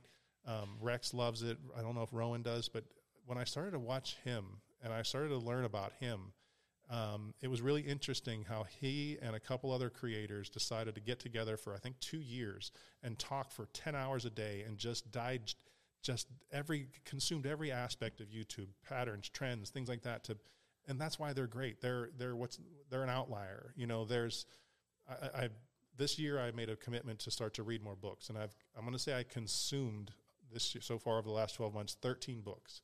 Now a lot of those were audio, so for the true readers out there, they kind of go, "Oh, you listen to it," which just means you can get it through it a little bit quicker because I read not the fastest. I'm probably two page or a page every minute or two, so it takes me a while to get through a book if I'm reading it. So the one that I did read was The Outliers, and um, the one, if you've ever read it, it's a, it's a great book and it talks about the people that had extreme success in certain industries. And if you play it backwards, if you take a look at their life, maybe from that drone perspective, and you could see the, how their path played out, sometimes it's a circumstantial thing and a, a generational thing and a time frame kind of thing. Mr. Beast came around at the perfect time to dominate YouTube he was the right age to waste time, so to speak, and learn all this stuff when he didn't have a full time job. So by the time he hit the ground running, he already had his 10,000 hours in. When you consume 10 hours a day with a bunch of guys and you're all comparing your mistakes, you're now multiplying that information and you're getting so much data to help you out. And so nowadays, if you want to become a chef, you you know you and I talked about it. Well, my friend Chef Mike and I are looking to start a, a YouTube channel to help people that want to become a chef to be able to say, look, I watched this on YouTube. I created my abilities here. You can you can. I love to cook, and if I would have had YouTube, I would have wanted to be on all these kid cooking shows and all this stuff. So, the advantage that the younger generation has now to accelerate their learning curve. You know, if you were a tattoo artist back in the day, you had to assist behind somebody else, and they were going to make you be an apprentice, um, you know, for a couple years before they even gave you a crack at the thing.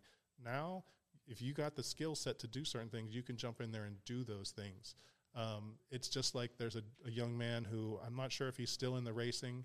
He got a job as a professional automotive driver strictly by playing the video game because the simulators were so good. They they ended up putting him in a car and he became a successful, not even just like he was finishing 25th. He was winning races and he was completely trained on a computer. You know, the military's modif- they're changing things to be more the way the kids use the the controllers are starting to become more like PlayStation controllers and things like that. So, you know, you can you can f- find a passion, but when you're young and you find a passion, don't be afraid to also look to your right and to your left and in front and back and everywhere else. There might be something else that goes along with that passion that can either help it um, or it might take you in a different a different route. It's like, you know, the kids that played all the sports typically were the best athletes, and we just thought it was because th- those are the ones that played the most sports. But what ends up happening is, yeah, you may not end up being a football player, but that strength training from football helped you out as a baseball player or the being part of track and field built up your speed so that when you went back to the football field you had that or i mean it's just the sports obviously we're talking about but utilizing multiple avenues of knowledge and skill sets you start to find your recipe so to speak and you start to see how you ended up the cake that you are and what ingredients did go into that. And i never really thought about how i do think about myself and i guess i do put it down into sort of a recipe format. Um, but for the best recipes to work, all the ingredients need to be um, synchronized and they need to work in harmony together. And that's why some chefs are great and some chefs aren't because it's how do you work with those ingredients? Which ones do you pull? As a hairdresser, I always said I was sort of like not the Terminator, but I was like a Mr. Pot- Mr. Potato Head's probably more appropriate.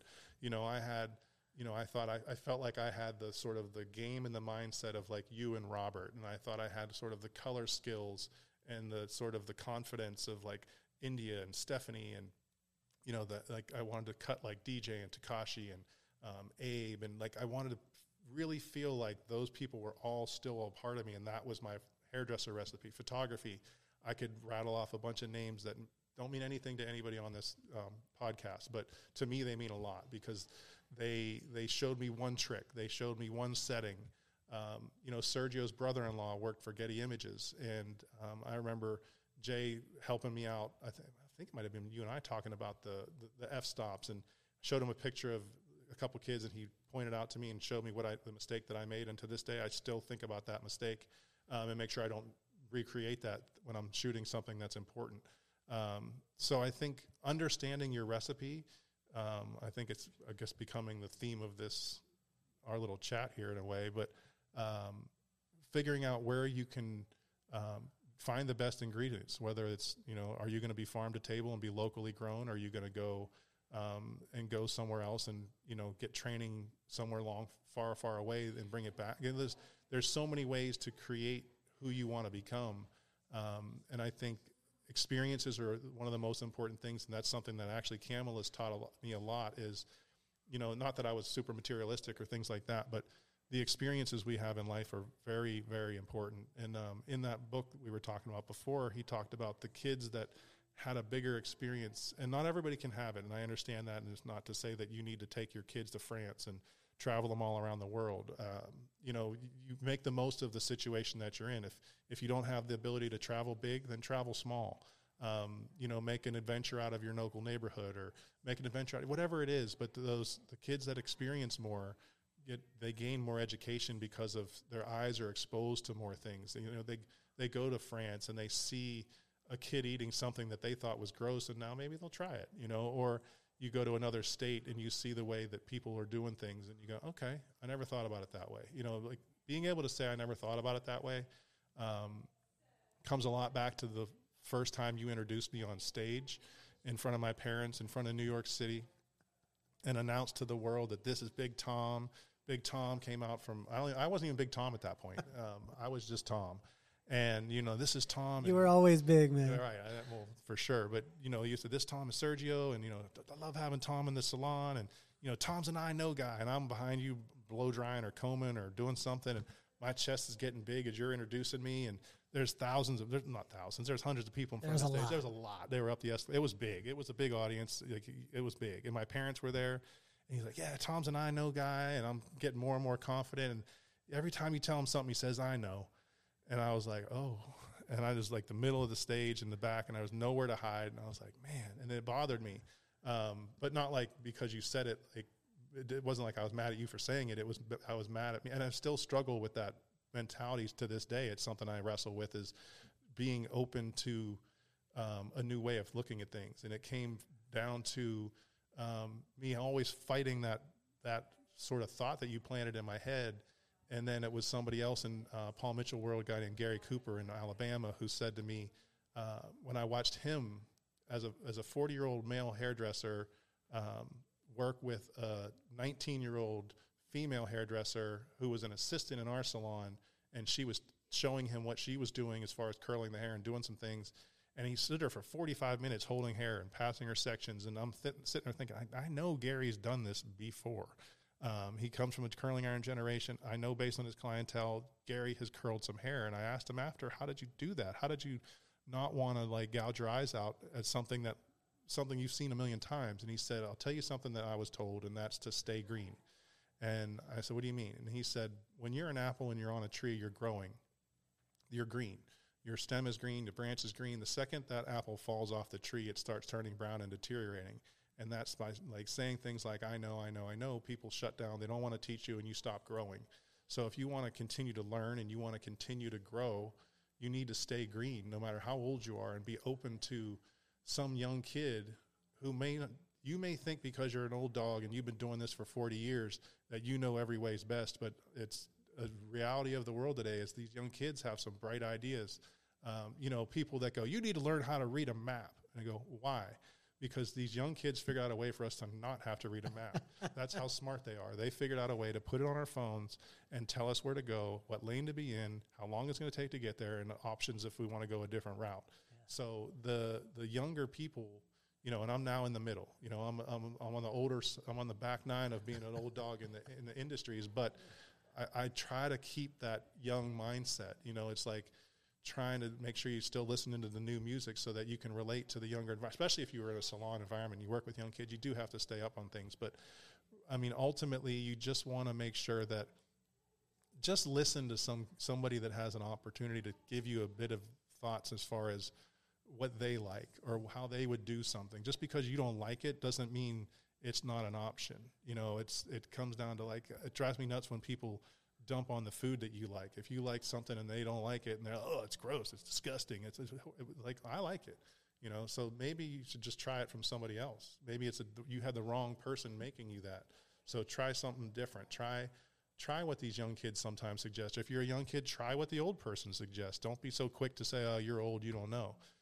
give it a whirl. Maybe you take what they did, put it into a new flavor, and all of a sudden you find you found some common ground in the middle, and you go, "Hey, Eddie, I know you're in your 70s and you've always shot photography this way, but let me show you something." You know, I, I've showed Eddie a few things. He's mostly showed me stuff, but you know, I've coached him up on some of the newer things, technology, you know, working with programs that he doesn't usually work with. And I've helped him get stronger at what he does by showing him some of the things that I do.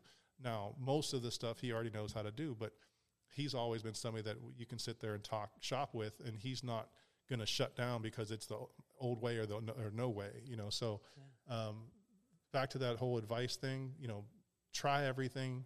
Um, you know, definitely create a great foundation with education and culture and family um, and those types of things to make sure you have that support system in place.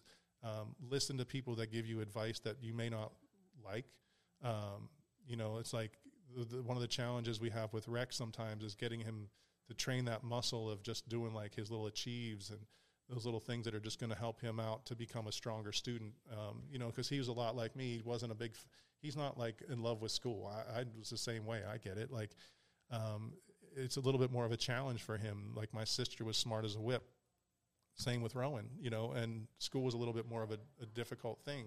Um, so we want to create those habits, but at the same time, allow them to choose their own path um, and find the thing that's really going to help them or make them passionate and you know that trigger that's you know going to make them look at the things that we want them to do as not so much of a chore but as a as an opportunity or a pleasure to do um, you know i viewed working out as not fun Um, it was usually punishment running for sports and things like that. So that in my brain, it's it's very hard to not equate working out with sort of not a negative, but sort of not as much fun. Where um, you know other people their their their kids are more into it because it's it's you can create that habit with them of exercise and getting out there and being active and not being glued to your electronics as much as um, every kid and I'm sure you every parent out there fights that all the time is them wanting to be consumed with it. And I at times I can't blame them you know it's this amazing piece of technology in their hands that you know little kids and grandparents behave very similar with a phone. Like a toddler and a grandma have the same wide-eyed i can't believe what i'm looking at. Let me just play with this and learn. They don't neither one of them knows how to text. You know they all make weird things happen but it's this holy crap what is this thing? But at the same time you got to get them out there and get them uh, doing other things that aren't 100% technology based even though we may find out in 20 years that everything's technology based and it doesn't matter anyway. My eyes didn't mess up because I played Nintendo too much, mom. So I want to I want to let you know of that. I I got close to the TV and I'm not well, I'm not all the way blind yet. Um, but I, I, tell you, like uh, Tom, it has been an absolute pleasure. Um, it, for me, it's it's in, on so many different levels. Being able to spend time with my friend. Um, also, uh, this is a 200th episode. Uh, we're coming up on 100,000 downloads. You out there who have been listening and riding with us have got us in the top 1% globally as far as all the podcasts. That's pretty awesome, dude. And I want to I want to thank you guys. I, I, it wasn't what we were shooting for. We just went out and we said, you know, we were gonna we wanted to do things that were great, and we wanted to do things that felt right, and we wanted to do the right thing for the right reasons. And guess what starts to happen? The right things always tend to happen. Well, it's not traditional. The podcast has never been traditional. Sometimes it's 45 minutes, sometimes an hour and a half. This time it's almost three hours. We got one like. But what we want to what we want to let you know with the podcast is, is thank you. 200 episodes, we're just getting started. Uh, 100,000 downloads, we're just getting started one the top one percent globally. We're just getting started. To put this in perspective, uh, the goat, uh, who is it was Joe Rogan, is 0.001 percent. We're at one percent. We got a lot of ways to go, but as my friend Tom tells me, in the in the the advice of him, just keep putting the right ingredients in. Keep a part of that process. And I just I want to thank you, man, for being here. I want to thank you for being on the show. Um, I want to thank all our sponsors. And again, we're not done. We're not done with this stuff. We're 200 episodes in, but we're just getting started. We're top one percent globally, and we're just getting started. And I want to thank every single one of you for riding with us. All of our sponsors. You know what you need to do now. Click the links. Do all the stuff. Uh, do those kind of things. But Tom, I want to thank you again, man. And you're officially off Hold on, the wait, hot wait. seat. I, What's that? Don't don't go quite yet. I got to throw one thing out there. What are you going to throw? Your... You ain't going to throw anything about the Steelers. No, no, no. I don't want to throw a complete. Pass. We're going to put Hey, I'll tell you what. We are going to put something in the in the bio. You guys are going to be able to click it. There's going to be a deal with uh, with Driveway Auction. We're going to do that. You guys are, and it's going to only be for people who listen to the podcast and that you're able to do that. It's going to be a great thing for you. Make sure that you check the bio. Check out Driveway Auction. Check out Big Tom Photography. And I mean, keep following this dude. This dude is on the, and I tell you, Driveway Auction, you got a good one. You got a good one. You got one that is going to be able to honestly play at the highest level no matter what it is that he does. But was that good? That was great. That I was, appreciate you having me, man. It was it was fun. I thought I figured we were going to get up there in that three hour range. I knew, and you told me it's about ah, it's about an hour. I'm like, not a chance. Hey, I love this. We man. got off subject sometimes, but no, that's how it it's goes. always on subject, man. And I, I tell you, we're going to have you on again, uh, again and again and again and again. And uh, I, again, I just want to thank you, man. And you're officially off the hot seat, brother. I appreciate it. Thank you.